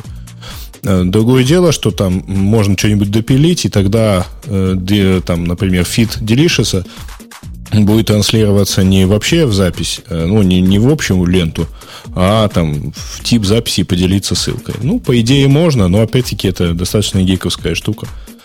Вот. У, меня, у меня предложение, встречное предложение. Угу. Они угу. помните про встречный план, да? Угу. Советский. Так вот, встречный план у меня есть. Давайте теперь такую новую традицию сделаем. Я не помню, была у нас такая традиция когда-то или нет. Как-то помню, что за два года мы уже пытались подобное делать. Давайте в каждом выпуске что-то полезное говорить нашим слушателям. Mm. Практическое. Давайте. Вот что-то полезное. Практическое. Я вижу, вот, допустим, практику какую. Если мы расскажем каждый о каком-нибудь э, файрфоксовском расширении, которое нужно всем, о котором никто не знает, мало кто знает, то будет полезно. Вот я захватил, например, расширение, и даже в темы поставил, называется «Поиск в табах». Слушайте, замечательная вещь. Я даже дам на него ссылочку. Я просто знать на него не знал, что такое, откуда, откуда его едят и как искать в табах. Честно говоря, такой необходимости никогда не было. Но, тем не менее, вещь полезная, я дал на него ссылочку. Кто-нибудь поделится своим любимым? Или а в чем? Новым, подожди, подожди, подожди. А ты, ты, ты таки не рассказал, что такое поиск в табах? Это как? Многостраничный ну, то есть поиск Firefox. Ctrl-F, и ты ищешь абсолютно по всем табам, которые у тебя в данный момент открыты. А, ага. Что-то мне это вызывает какую-то странную ассоциацию. А, знаете, что ни в коем случае нельзя выбрасывать э, полиэтиленовую упаковку от сосисок? Их просто даже несмотря на то, что они порваны, их можно зашить и потом применить. Э, это все я к чему? А зачем? Искать зачем? сразу во всех табах. У меня открыто сейчас, например, 18 табов. И в одном из табов, во-первых, найти, даже походить по всем табам, найти, где, собственно, радио идти, не так, чтобы просто. Во-вторых, найти чего-то конкретно, если я помню, оно там где-то было у меня открыто, тоже целое дело. Это для суровых гиков, которые десятки табов держат все время открытыми. Как ты будешь искать, извините? Да я, в общем, обычно себе представляю, примерно в какой области моих, сейчас э, в статистике специально посмотрел, 126 закладок, в смысле вкладок, э, находится нужная мне страница.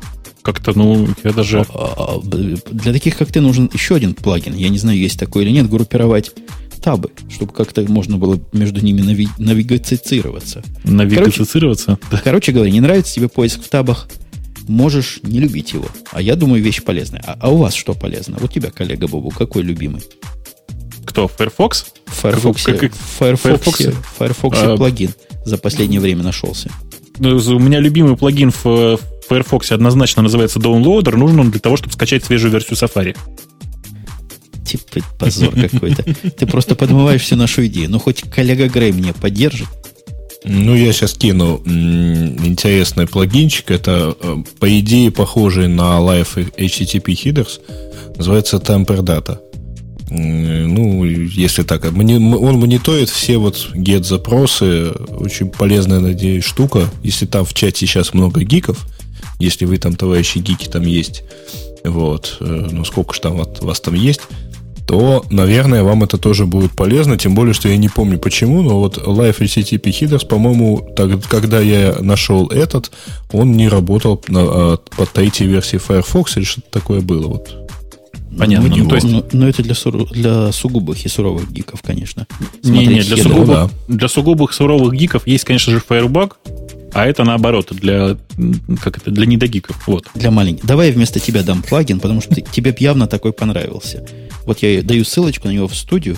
Я сам на него напал на днях, и мне его не хватало. И он не смог отбиться, да? Называется Tabs Open Relative.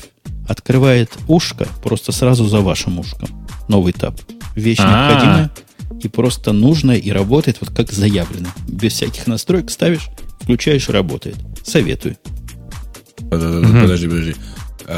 А, и, я, я не понял, что он делает, короче. Ну, по а... умолчанию табы открываются в, справа там, в самом право. Меня это дико А второй раздражает. таб откуда? Э, ну, понятно. То есть он открывается сразу за твоим табом, который у тебя открыт. Да. А второй таб где открывается, если ты открываешь две ссылки подряд? Сразу э... после первого предыдущего. Ну да. Точно? Или, mm-hmm. или он сдвигает первую? Ну, вы поставьте голову, не, не Попро- морочите. Попробуй поставь, да. На самом деле идея как бы понятна, и вообще э, это наконец-то, наконец-то появился экстеншн, который позволяет делать эти табы как в опере. То есть в опере такой метод, в общем, существовал, ну, не знаю, последние 3-4 года точно. Очень рад вообще. Firefox, на самом деле, это такой комбайн, в который, из которого при должном умении можно построить и оперу, и даже, наверное, если сильно постараться, Internet Explorer. И мне казалось, Слушайте, что... я не знаю, вот у меня вроде как стоит Tab Mix Plus, и, по-моему, он это тоже умеет, не? Ну, он настолько много всего другого умеет, что каждый раз, когда я его ставлю, я его с ужасом сношу. Сносил, во всяком случае, раньше. Он и сейчас, Женя, такой же. Он совершенно такой же, то есть его ставишь, открываешь там окошко с настройками, состоящее из пяти или шести или разных вкладок, которых все завалено галочками просто, и понимаешь, что не, это я не могу. Ты знаешь, там как-то оптимальные, э, достаточно оптимальные настройки получаются, потому что я, в общем, насколько помню, буквально два или три раза что-то там а, правлю вот после открытия, как бы, после первой установки, и все нормально. То есть мне, мне потом не надо ничего еще раз вот не надо все эти галочки отдельно проверять. Я себя много Слушай, раз на этом ловил. Ну, я вообще всем тоже рассказываю. Это, это примерно как я с Emacs, да. Я, в принципе, где-то ну, максимум сутки-полтора в год трачу на настройку Emacs. Все остальное время он у меня просто работает ну, вообще-то это довольно много, понимаешь? То есть э, нормальное, нормальное расширение должно... Господи, что с меня с языком-то сегодня? Нормальное расширение должно работать сразу после установки именно так, как задумано. А там же... Я тебе и говорю, что там достаточно удобные настройки по умолчанию стоит. И буквально, что я делаю, может быть, поправляю одну-две галочки вот из этого большого множества. Ну, то есть как-то... Я ничего как... особо не правлю. Там, там сразу он начинает работать. Вот как-то... Может, мне мало чего от, от него надо, но действительно я же говорю, работает. Слушайте, а вы заметили, да, вот большая часть расширений, которые мы сейчас обсуждаем, они почему-то все про табы. Э, ну да. Но мы и про этот, как его, боже мой, про этот хромой Google тоже обсуждали в основном про табы, большую часть времени. Табы, табы почему-то за последние несколько лет стали настолько важной частью интерфейса, что прямо ужас какой-то. Эм, откуда это вообще взялось? Почему пользователи Internet Explorer 6 вообще без табов не страдали, по-моему? Ну, что не страдали? Ставился Netcapter, ставился Maxton или там MyAI и так далее. Ну, сколько их было процентов? Страдали, сколько страдали. Было ты, ты ставил, я ставил, кто еще тебе нужен? А, ну, ну если я так, ставил. то да. Слушайте, господа, нам тут говорят, что у кого-то упал один из релеев, видимо, упал нашего кластера. Ну ничего, как упал, так и поднимется. Так что переподключайте, все там появится. Я на секундочку отойду от, к двери в наш дом, чтобы Янки не спрятался там Янки. под дверью, а то он не зайдет же сам. Он такой скромный, несмотря на то, что американец. Будет стоять и уедет. Сейчас я ему открою все настежь, и сможет он тогда к нам а, а мы, соответственно, пока продолжим, да? А мы вот, пока, знаешь, кстати, пока, пока Жени нет... Да. все начали а, а, И, ну, давай, скажи ты, ладно. Нет, да ты что-то начал говорить, я не знаю, какую тему ты Я начал выбрать. говорить, э, что все ваши операторы начали анонсировать iPhone в Российской Федерации. Ну, это как бы Боян, мы это обсуждали, по-моему, шоу одно или два шоу назад. Э, Если очень вкратце, Нет, то да, тогда все три- это все были три- слухи, да. сейчас они уже даже заявки начали принимать, правда, без цены или чего-то бы то ни было еще. Ну, там пока цены неизвестны, я так понимаю, э, заключен один общий договор на все три крупнейших, э, блин, как бы это сказать по-русски-то, оператора связи, его, решил не сокращать. Э, э, Действительно, все три оператора будут продавать iPhone 3G. Зачем они будут продавать именно 3G модель, я, честное слово, хоть убей, не понимаю. Хотя, наверное, чисто ради GPS. Вот. Тебе А. говорит э, московское, этот, московский шовинизм. У нас под сегодня шовинистические передачи такие. А, Получается. а что, нет, это же как бы, на- надо же хорошо понимать, что примерно там 80% продаж этих телефонов будет в Москве. Да и жизни за кольцевой дорогой, как за третьим кольцом не существует, может, давно было. Зам- Замкади Не-не-не, это называется, Зам- замкадом, нет, за третьим кольцом немножко есть, конечно. Подожди, А, а МКАД это какое кольцо? Ну, ну, четвертое. Э, Таисия это как раз посередине между Садовым и МКАДом. ну, ведь это ты я тоже, конечно, далек от преувеличил, ну ладно. От ваших реальностей, так что, уж- так что уж извиняйте меня далекого из стороны потенциального противника. Нет, из стороны врага, как мне недавно сказали. О, тебя врага уже. только в последнее время не называли. Вражина, слушай, а? Вражина. Так вот, собственно говоря, да, будут продавать, да, цены пока официально не объявлены, но как бы будем надеяться, что они действительно укладываются примерно в тысячу, то есть, ну, в общем, примерно по, по тем же ценам продаются, что и все остальные там обычные Да. смартфоны. Смартфон, да, в верхней, в верхней ценовой категории, типа того. Это вы про iPhone тут разговаривали, да? Ага. там- о том, как вы Да, их да, любите, да. и что рады, что будут у вас продаваться везде. Да, ты знаешь, я вот Да, слушай, у не нас рад, они уже что- продаются, и в Москве, по-моему, тоже. Не, они везде давным-давно продаются, просто официально они теперь будут продаваться, и значит, э, теперь будет, ну, такая любимая фраза, почему у тебя не iPhone, как у всех, да? Почему А, не беленький сзади? Вот-вот, да, ага. Э, Придется, похоже, все-таки мигрировать по-быстрому на Nokia. э, По-быстрому, по-быстрому. Э, Причем, знаете, что меня сейчас больше всего останавливает? Вот вы смеяться будете. Тут у нас одна компания начала продавать э, очень активно, и у них была большая рекламная кампания, начали продавать iTunes гифт-карты. Э, Я, как честный человек, э, заплатил, ну, решил проверить, значит, сервис, оплатил, сейчас, как сейчас помню, 2400 рублей за гифт-карту, которая стоит 100 долларов. Э, Ну, неплохо они, по курсу. секунду, это, да, нормально, нормально по курсу. Теперь внимание. Они где-то там внутри, э, ну, они, во-первых, обещали, что, значит, э, номер карточки ко мне придет на почту в течение часа. Пришел он где-то примерно часов через 10, поэтому они решили мне это дело компенсировать, выдав вместо 100-долларовой карточки 200-долларовую карточку. Ну, Плюс я хорошо. попал в тот день, когда э, у них была значит, активная рекламная кампания, и в этот день они всем удваивали столько, сколько заплатили. В результате за за 100 долларов я получил 400 долларов на счету, и теперь я не знаю, куда потратить 400 долларов по iTunes Store. Ты скажи, когда тебе после всего этого Apple заблокировала за фрауд твой аккаунт, не? Ты знаешь, не, ты Ну знаешь да, я ничего такого. на следующий, на следующий день я захожу, значит, в iTunes Store, и мне говорят, ой, ой, ой, не будем, не будем работать. Сегодня у нас не работают все, что по этим самым, по гифт-картам. Я думаю, ну, началось. Наверняка фрод. А, Так что вы думаете? Нет, через 20 минут включили обратно. Понимаете, какое дело? То есть я до сих пор не понимаю, где кто кого кинул, потому что у меня на счету 400 долларов, 392 доллара, простите. А Что делать с этими деньгами, я не понимаю. Как можно 300 долларов просадить в iTunes Store? Ну вот, по крайней мере, быстро. Расскажите. Ну, быстро, что, можно. А тебе за сколько надо? Я упустил. За день? Да не, ну зачем за день? Ну просто как-то так вот, чтобы осознанно и понятно. Так, там, в, в течение недели хотя бы. То в течение недели легко купить 20 кинух в HD качестве, вот тебе и будет 300 долларов. Жень, я не посмотрю 20 кинух за неделю. Ну ты что? Ну так на Ну, потом. никто не говорит посмотреть. А, Все на потом! купить. Слушай, я Конечно. как-то не думал об этой идее. Все, кто там кричит в чате и в приват, мне дай, мне дай, слушайте, я не могу, гифт-карты, они не передаются. Нельзя кусок гифт-карты отпилить и передать кому-то другому. Не снимаются деньги со счета. М, О, вот про- говорят, что там программа есть в App Store. За Покупай. тысячу долларов, да? А, ты знаете, ее уже сняли, вообще, эту программу, которая за тысячу Ну, долларов есть была. менее дорогие. А, ну, а зачем она мне? Я же хочу осознанно. То есть я хочу как бы купить что-то понятное. То есть, чтобы, Да, чтобы я этим тут- пользоваться Я там потом. нашел замечательную игрушку Э, она, но она, кстати говоря, бесплатная. Вот, вот, вот. Помните, ага. помните старую досовскую игрушку, когда вы, у вас стоит орудие где-то на одном из холмов, и вы управляете скоростью полета и углом орудия к горизонту. Задача, соответственно, это все дело раздолбать на все, все свои мишени. Вот роскошная штука, я тут игрался прям как маленький.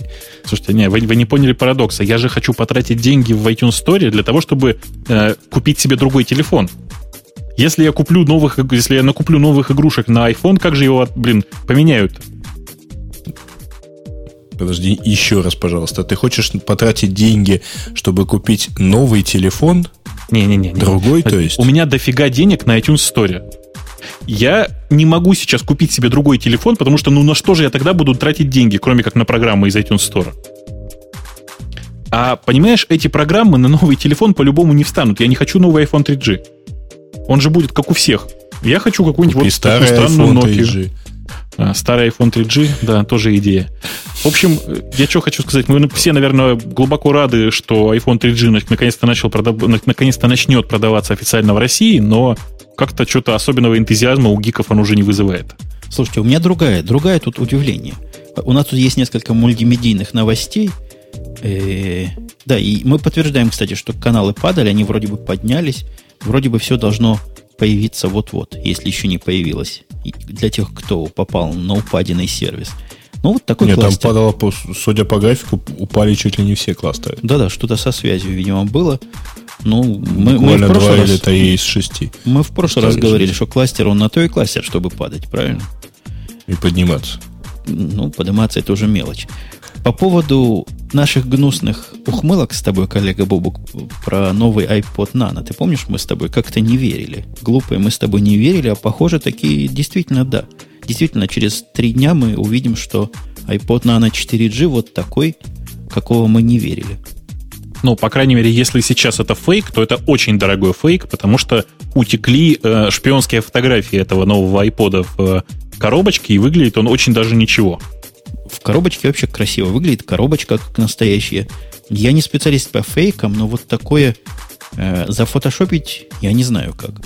Наверное, если изготовить модельку, засунуть в коробочку, потом сфотографировать, то, видимо, можно. Но выглядит ну, коробочка реально. очень похожая на коробочку от iPod Nano 2 второго поколения. Вот тут по образцу и подобию, который вот тут сделан. Помните, были такие тоненькие-тоненькие э, iPod Nano?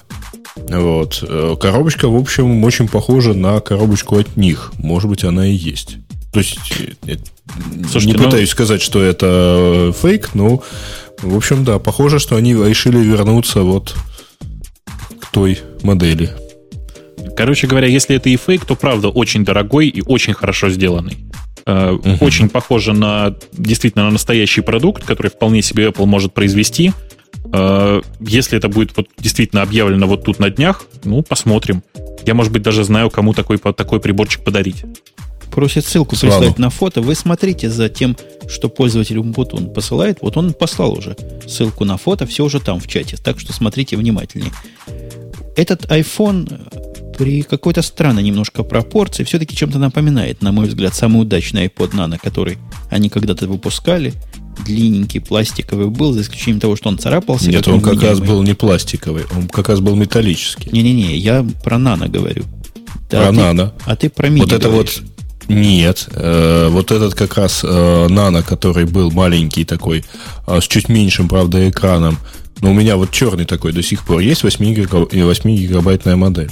А он полностью металлический. Вот внешний корпус у него металлический. Подожди, ты нас просто гнусно дуришь. Сзади он был блестящий, спереди он был э, вот такой. Это ты говоришь о том, что об, э, сейчас актуальной модели. Блестящая. Маленькая такое, пузатая, он как будто бы да, маленький. Да нет, у меня он в шкафу лежит. Ну, что ты нам голову морочишь? У меня он лежит в шкафу, у него морда заклеена специальной пленочкой, чтобы вот этот пластик, который сверху, белый у меня такой был, не царапался. Какой он металлический был. Ты что нам, басни, рассказываешь? Слушайте, может быть, ну. вы про одну, про одну и ту же модель просто в разных, в разных э, реализациях? Ну, сзади, сзади был блестящий, такой серебристый. Спереди он был пластиковый, я не знаю, чем покрыт, чем-то, что царапалось жутко. Вся морда у него была покрыта вот этим. Вот этим, вот этим. Это, этим. по-моему, был самый первый. А, да, наверное, Это- самый первый. это iPod да, Nano это был. самый первый iPod Nano. Вот этот iPod Nano мне казался наиболее приятный в обращении. Если вот этот новый будет подобный, за исключением недостатков, а похоже, они научились делать нецарапаемые стекла и морды, то не знаю зачем, но куплю. Вот Мгм, я в чат мгм. кидаю ссылочку э, вот про- на ту модель, про которую я говорю. Это э, iPod Nano 2 второго поколения. А, Вот да, да, это да. У меня, есть. у меня не такой был. Я такого. Вот, никогда а не вот это покупал. вот видишь, э, он достаточно близок по дизайну вот к тому, что демонстрируют шпионские фотографии. А, По-моему, ну, в общем, буквально одно лицо, да. Ну да, но я думаю, народ понял, какой я имел в виду, более, видимо, древний вариант. О, Мгм. пришел, пришел Янки, хлопает дверями. Садись, дорогой Янки, у нас Пока пока, еще шоу просто. идет. Скрипит пока. Он чувствует запах, но это не для этого шоу, поэтому пока сиди молча. И чувствую запах молча. Это он запах кофе из моего, коньяка из моего кофе почуял. Так, идем дальше по темам, господа. Мы идем дальше Да, по темам. я что-то Куда же мы смотрю... деваемся? Слушайте, а может Подожди, быть мы подожди, пойдем а дальше у тебя к темам была пользователей, какая-то- нет? Подожди, а у тебя была тема, э, Гриш, которую, которую ты А. мне уступил. Это было про iPhone? О, Я, честно говоря, не помню, но мне кажется, что мы опять затягиваем немножко шоу. Вы посмотрите на датчики, что называется, по приборам уже больше полутора часов, да. Может быть, мы все-таки, ну, покороче, чем два часа шоу сделаем, а то как-то просто я устану переслушивать. Зачем ты его переслушиваешь? Нет, давайте буквально и такими заголовочками пройдемся. Давайте О вот том, последнюю, одну из последних тем возьмем, о том, что Ой, вот ой. тому самому Гуглу, по которой мы вот говорим, э, почти все шоу. В общем-то, завтра исполняется 10 лет. Слушай, хорошо, что эту тему взял, а не те 20 правил, 20 технических этих увлечений, которые улучшат вашу жизнь, или 10 бесплатных инструментов для совместной работы, потому что каждого из них хватит еще часа на два. Ай, а что, 10 лет это вообще на самом деле нормальная цифра. Потому что, ну, смотрите, это с 98 года, да, получается? Да, это с Мгм. 98 восьмого года ребята просто подняли такую махину, такую, такую, гигантский, такую гигантскую корпорацию, да, что, ну, это просто это история одного большого взлета называется. Потому что все ближайшие к нему конкуренты, вроде там Microsoft с IBM, они ведь существуют уже там достаточно большое количество времени, далеко не 10 лет. Не, ну я не могу все-таки умолчать сегодня о том, что модель Dell Mini 9, видимо, вашей аудитории российской очень понравится. Вы там такое мелкое и дешевое любите. Вот это Inspiron Mini 9, который вышел. Не, Говорят, ну, стоит да, я понимаю. денег. В, в- в Штатах, конечно же, любят только хаммеры, как известно. А, этот самый Dell Mini 9, он, по-моему, не вышел еще. По-моему, его объявили, но он еще не, не продается. Ну, там было уже, что и цены назначены. Много статей про этот Dell Mini 9 было. Я думаю, Грей есть что ему сказать, потому что он все эти темы активно продвигает в наш, Но наш я их, по ноутбук. крайней мере, подобавлял туда. Ну да. Ты, видимо, себе такой купишь. Вот, 349 долларов стоит. Все известно. Нет, понимаешь, я себе такой не куплю, э, потому что мне критично, собственно, одна вещь. Мне критично, чтобы там была Windows XP. э, И вот такая штука у меня уже есть. Я тут уже присматривал, э, столкнулся в магазине с э, Acer Aspire One, кажется, он называется. Тоже, вот, вот это полный практически аналог вот этого Dell, который объявлен. На нем стоит очень какой-то интересный Linux. Э, Это я про Acer рассказываю. А, Очень приятная штука. Вот, вот это действительно моделька, я бы сказал так, для блондинок, потому что в общем, никакой операционной системы там знать не надо. Там просто вот берешь, нажимаешь, вот тебе, пожалуйста, интернет в виде браузера, вот тебе почта в виде почтовой программы. По-моему, там даже взяли и убрали название, что это, собственно, за браузер и что это за почтовая программа. Вот. А Dell очень похож, кстати говоря, по вот э, и внешне, и по характеристикам на вот этот самый Acer. Э, Тоже Windows XP или Ubuntu. А 8 гигабайт, э, ну, такой классический, классическая флешевая, флешевый диск. Гигабайт памяти, по-моему, не характерная штука. Ну и 9-дюймовый экран, он так это становится вроде бы как стандартным. Вот я могу честно сказать, что я, глядя много раз на э, асусовскую у него 7-дюймовый экран, Вот это, мягко говоря, кошмар, потому что туда не, помещ... не все диалоговые окна Windows помещаются в этот экран. Это очень, очень интересно получается. Начинаешь пытаться как-то прокрутить экран. Вот. А, моделька, в общем, что Dell тоже отметился на вот как бы это сказать, там, на поле нетбуков. Таких вот маленьких и так далее. Ну, ждем остальных. Не, Кто слушайте, его еще догонит. Пока мы далеко от этой темы не, не ускакали, вы знаете, что собираются продавать те самые, которые One Laptop Per Child? Да, я вот. читал буквально перед эфиром, что собираются, по-моему, на Амазоне уже их продавать. Причем, естественно, по цене, э, то есть ты покупаешь, а второй покупаешь два, второй уезжает, собственно, этому самому чайлду. Угу, то есть схема очень простая. Вы переплачиваете за нее вдвое, и э, одна из, ну, то есть а цена делится пополам, за одну вам выдается ноутбук, а второй ноутбук уезжает куда-то там в Африку. Э, Слушайте, очень по, хочу по такой... поводу цены. Да. Вы видели, какой у них трюк сделан? Просто какой-то было когда-то... Это ты про Dell, да? Про Dell. 99 долларов. Если покупаешь большой ноутбук, тебе практически в подарок дают маленький.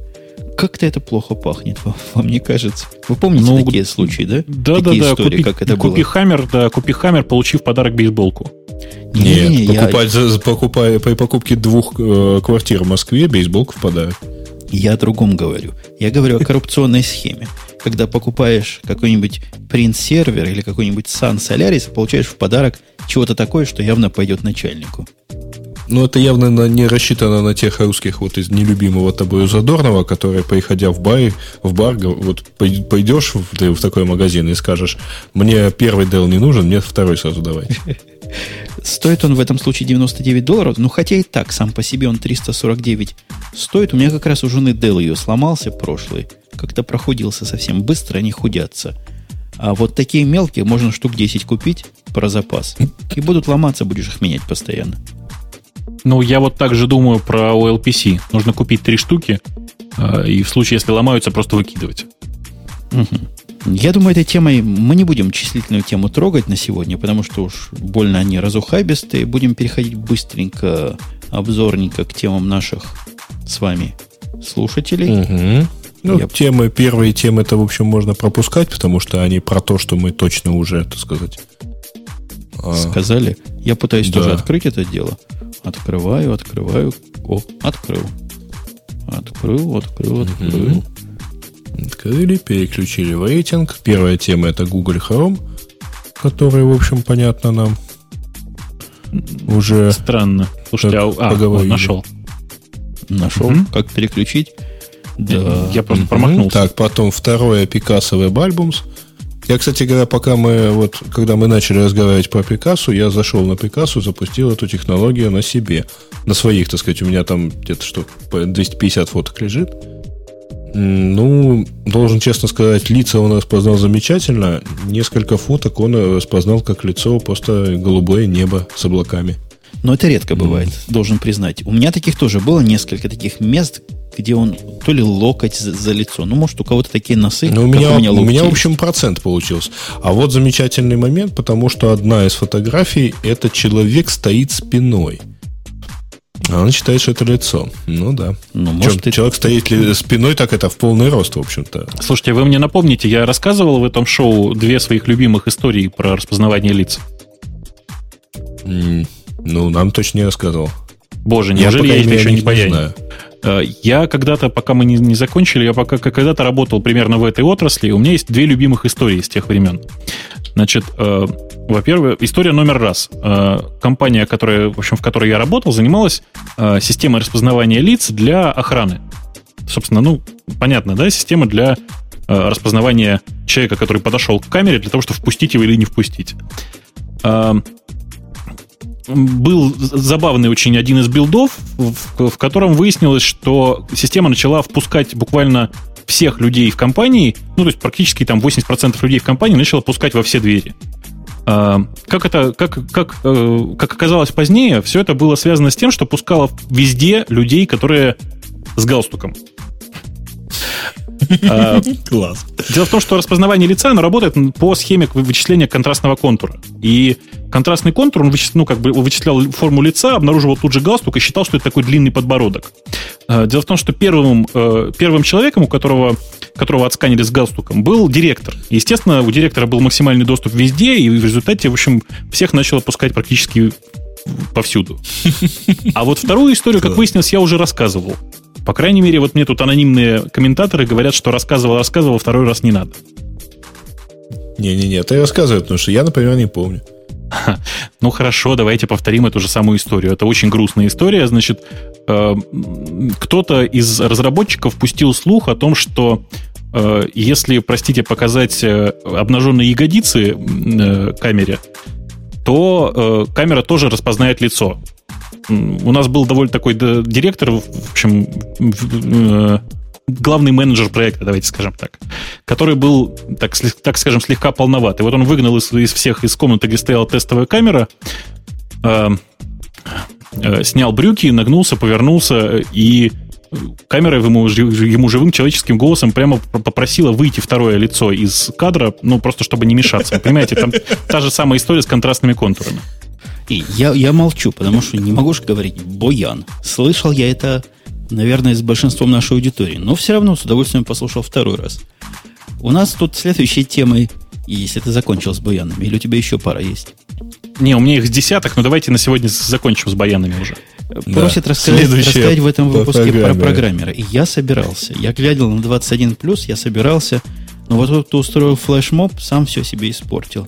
Теперь из принципа мы это переносим на следующий выпуск. Понятно. Так, следующее это опять-таки я онлайн. Вот. Э, не замочил ты нас, короче. Так, скайп-касты недоступны. Да. Недоступны. Ну и хорошо. Ну, не, могу мы, только помнишь, сказать, да, что у меня... Помнишь, Жень, как-то мы пытались с тобой пользоваться этими скайп-кастами. Результат был очень близок к нулевому. Так они не для людей. Это вот то, точно хищниками для любителей Windows сделано. Для чужих. А не, ну, у меня есть такое ощущение, вот, Жень, ты в своем подкасте говорил, что, точнее, в типсах ты, по-моему, сказал, что вот вроде бы будет что-то новое. У меня есть такое ощущение, что нового они пока даже не планируют. То есть у них просто где-то я встречал, что они э, просто у них э, нагрузку плохо держат вот, от этих самых скайп-кестов. Ну да, ну может быть. Может быть, так и есть.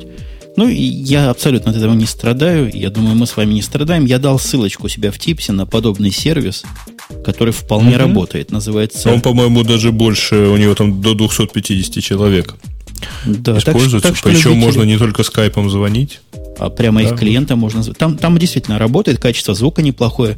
Я знаю, люди проводят так подкасты целые и записывают. Есть масса вариантов, если кто захочет, тот найдет. Угу. Так.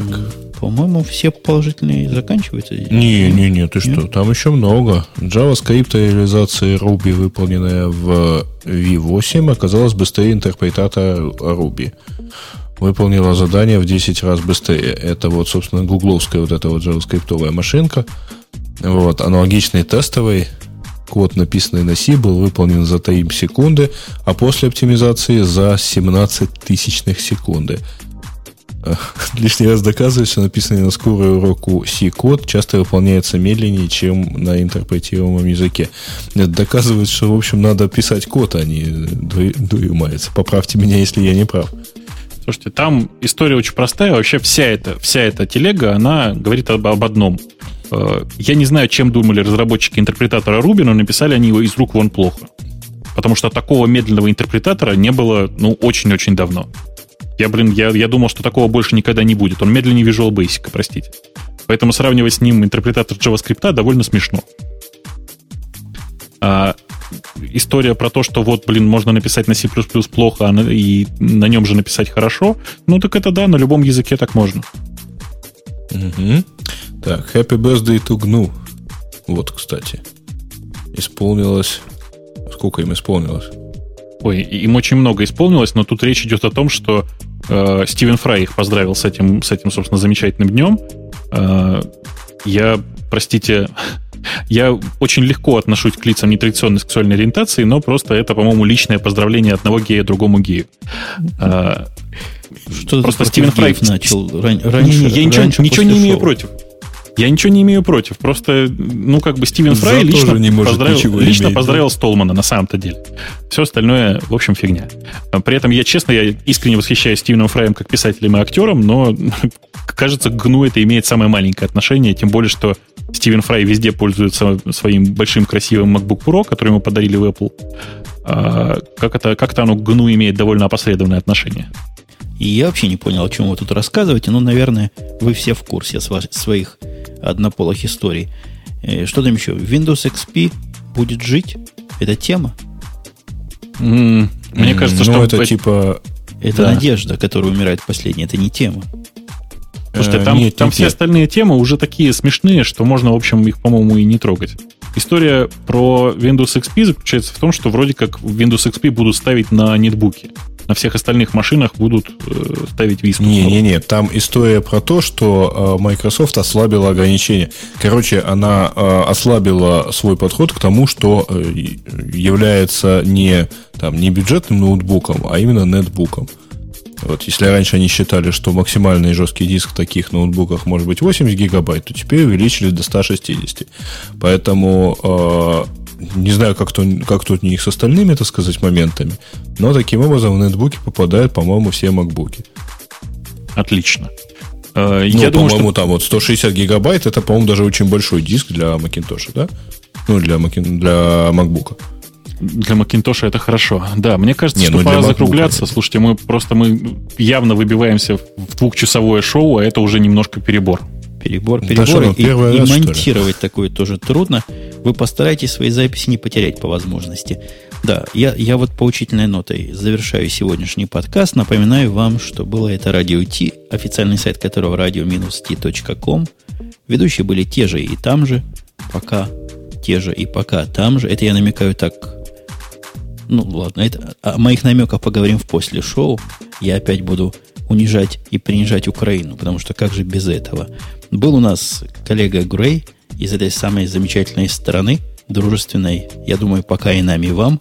Был коллега Бобук из страны потенциального противника – да, и был Умпутун из Чикаго, а точнее из маленького города недалеко, городка недалеко от Чикаго. Жень, Жень, ты насколько далеко от Чикаго живешь? Вот расстояние там какое? Ну, ты имеешь в виду 30-километровую зону? Да. Дальше. Нормально, нормально. Отлично. То есть в случае, если случайно мы попадем в Чикаго, то Женя окажется жив, и Радио Ти продолжит выпускаться и 200, и 300, и 500 выпуск. А, за сим прощаюсь. Все, всем пока. Пока. Пока.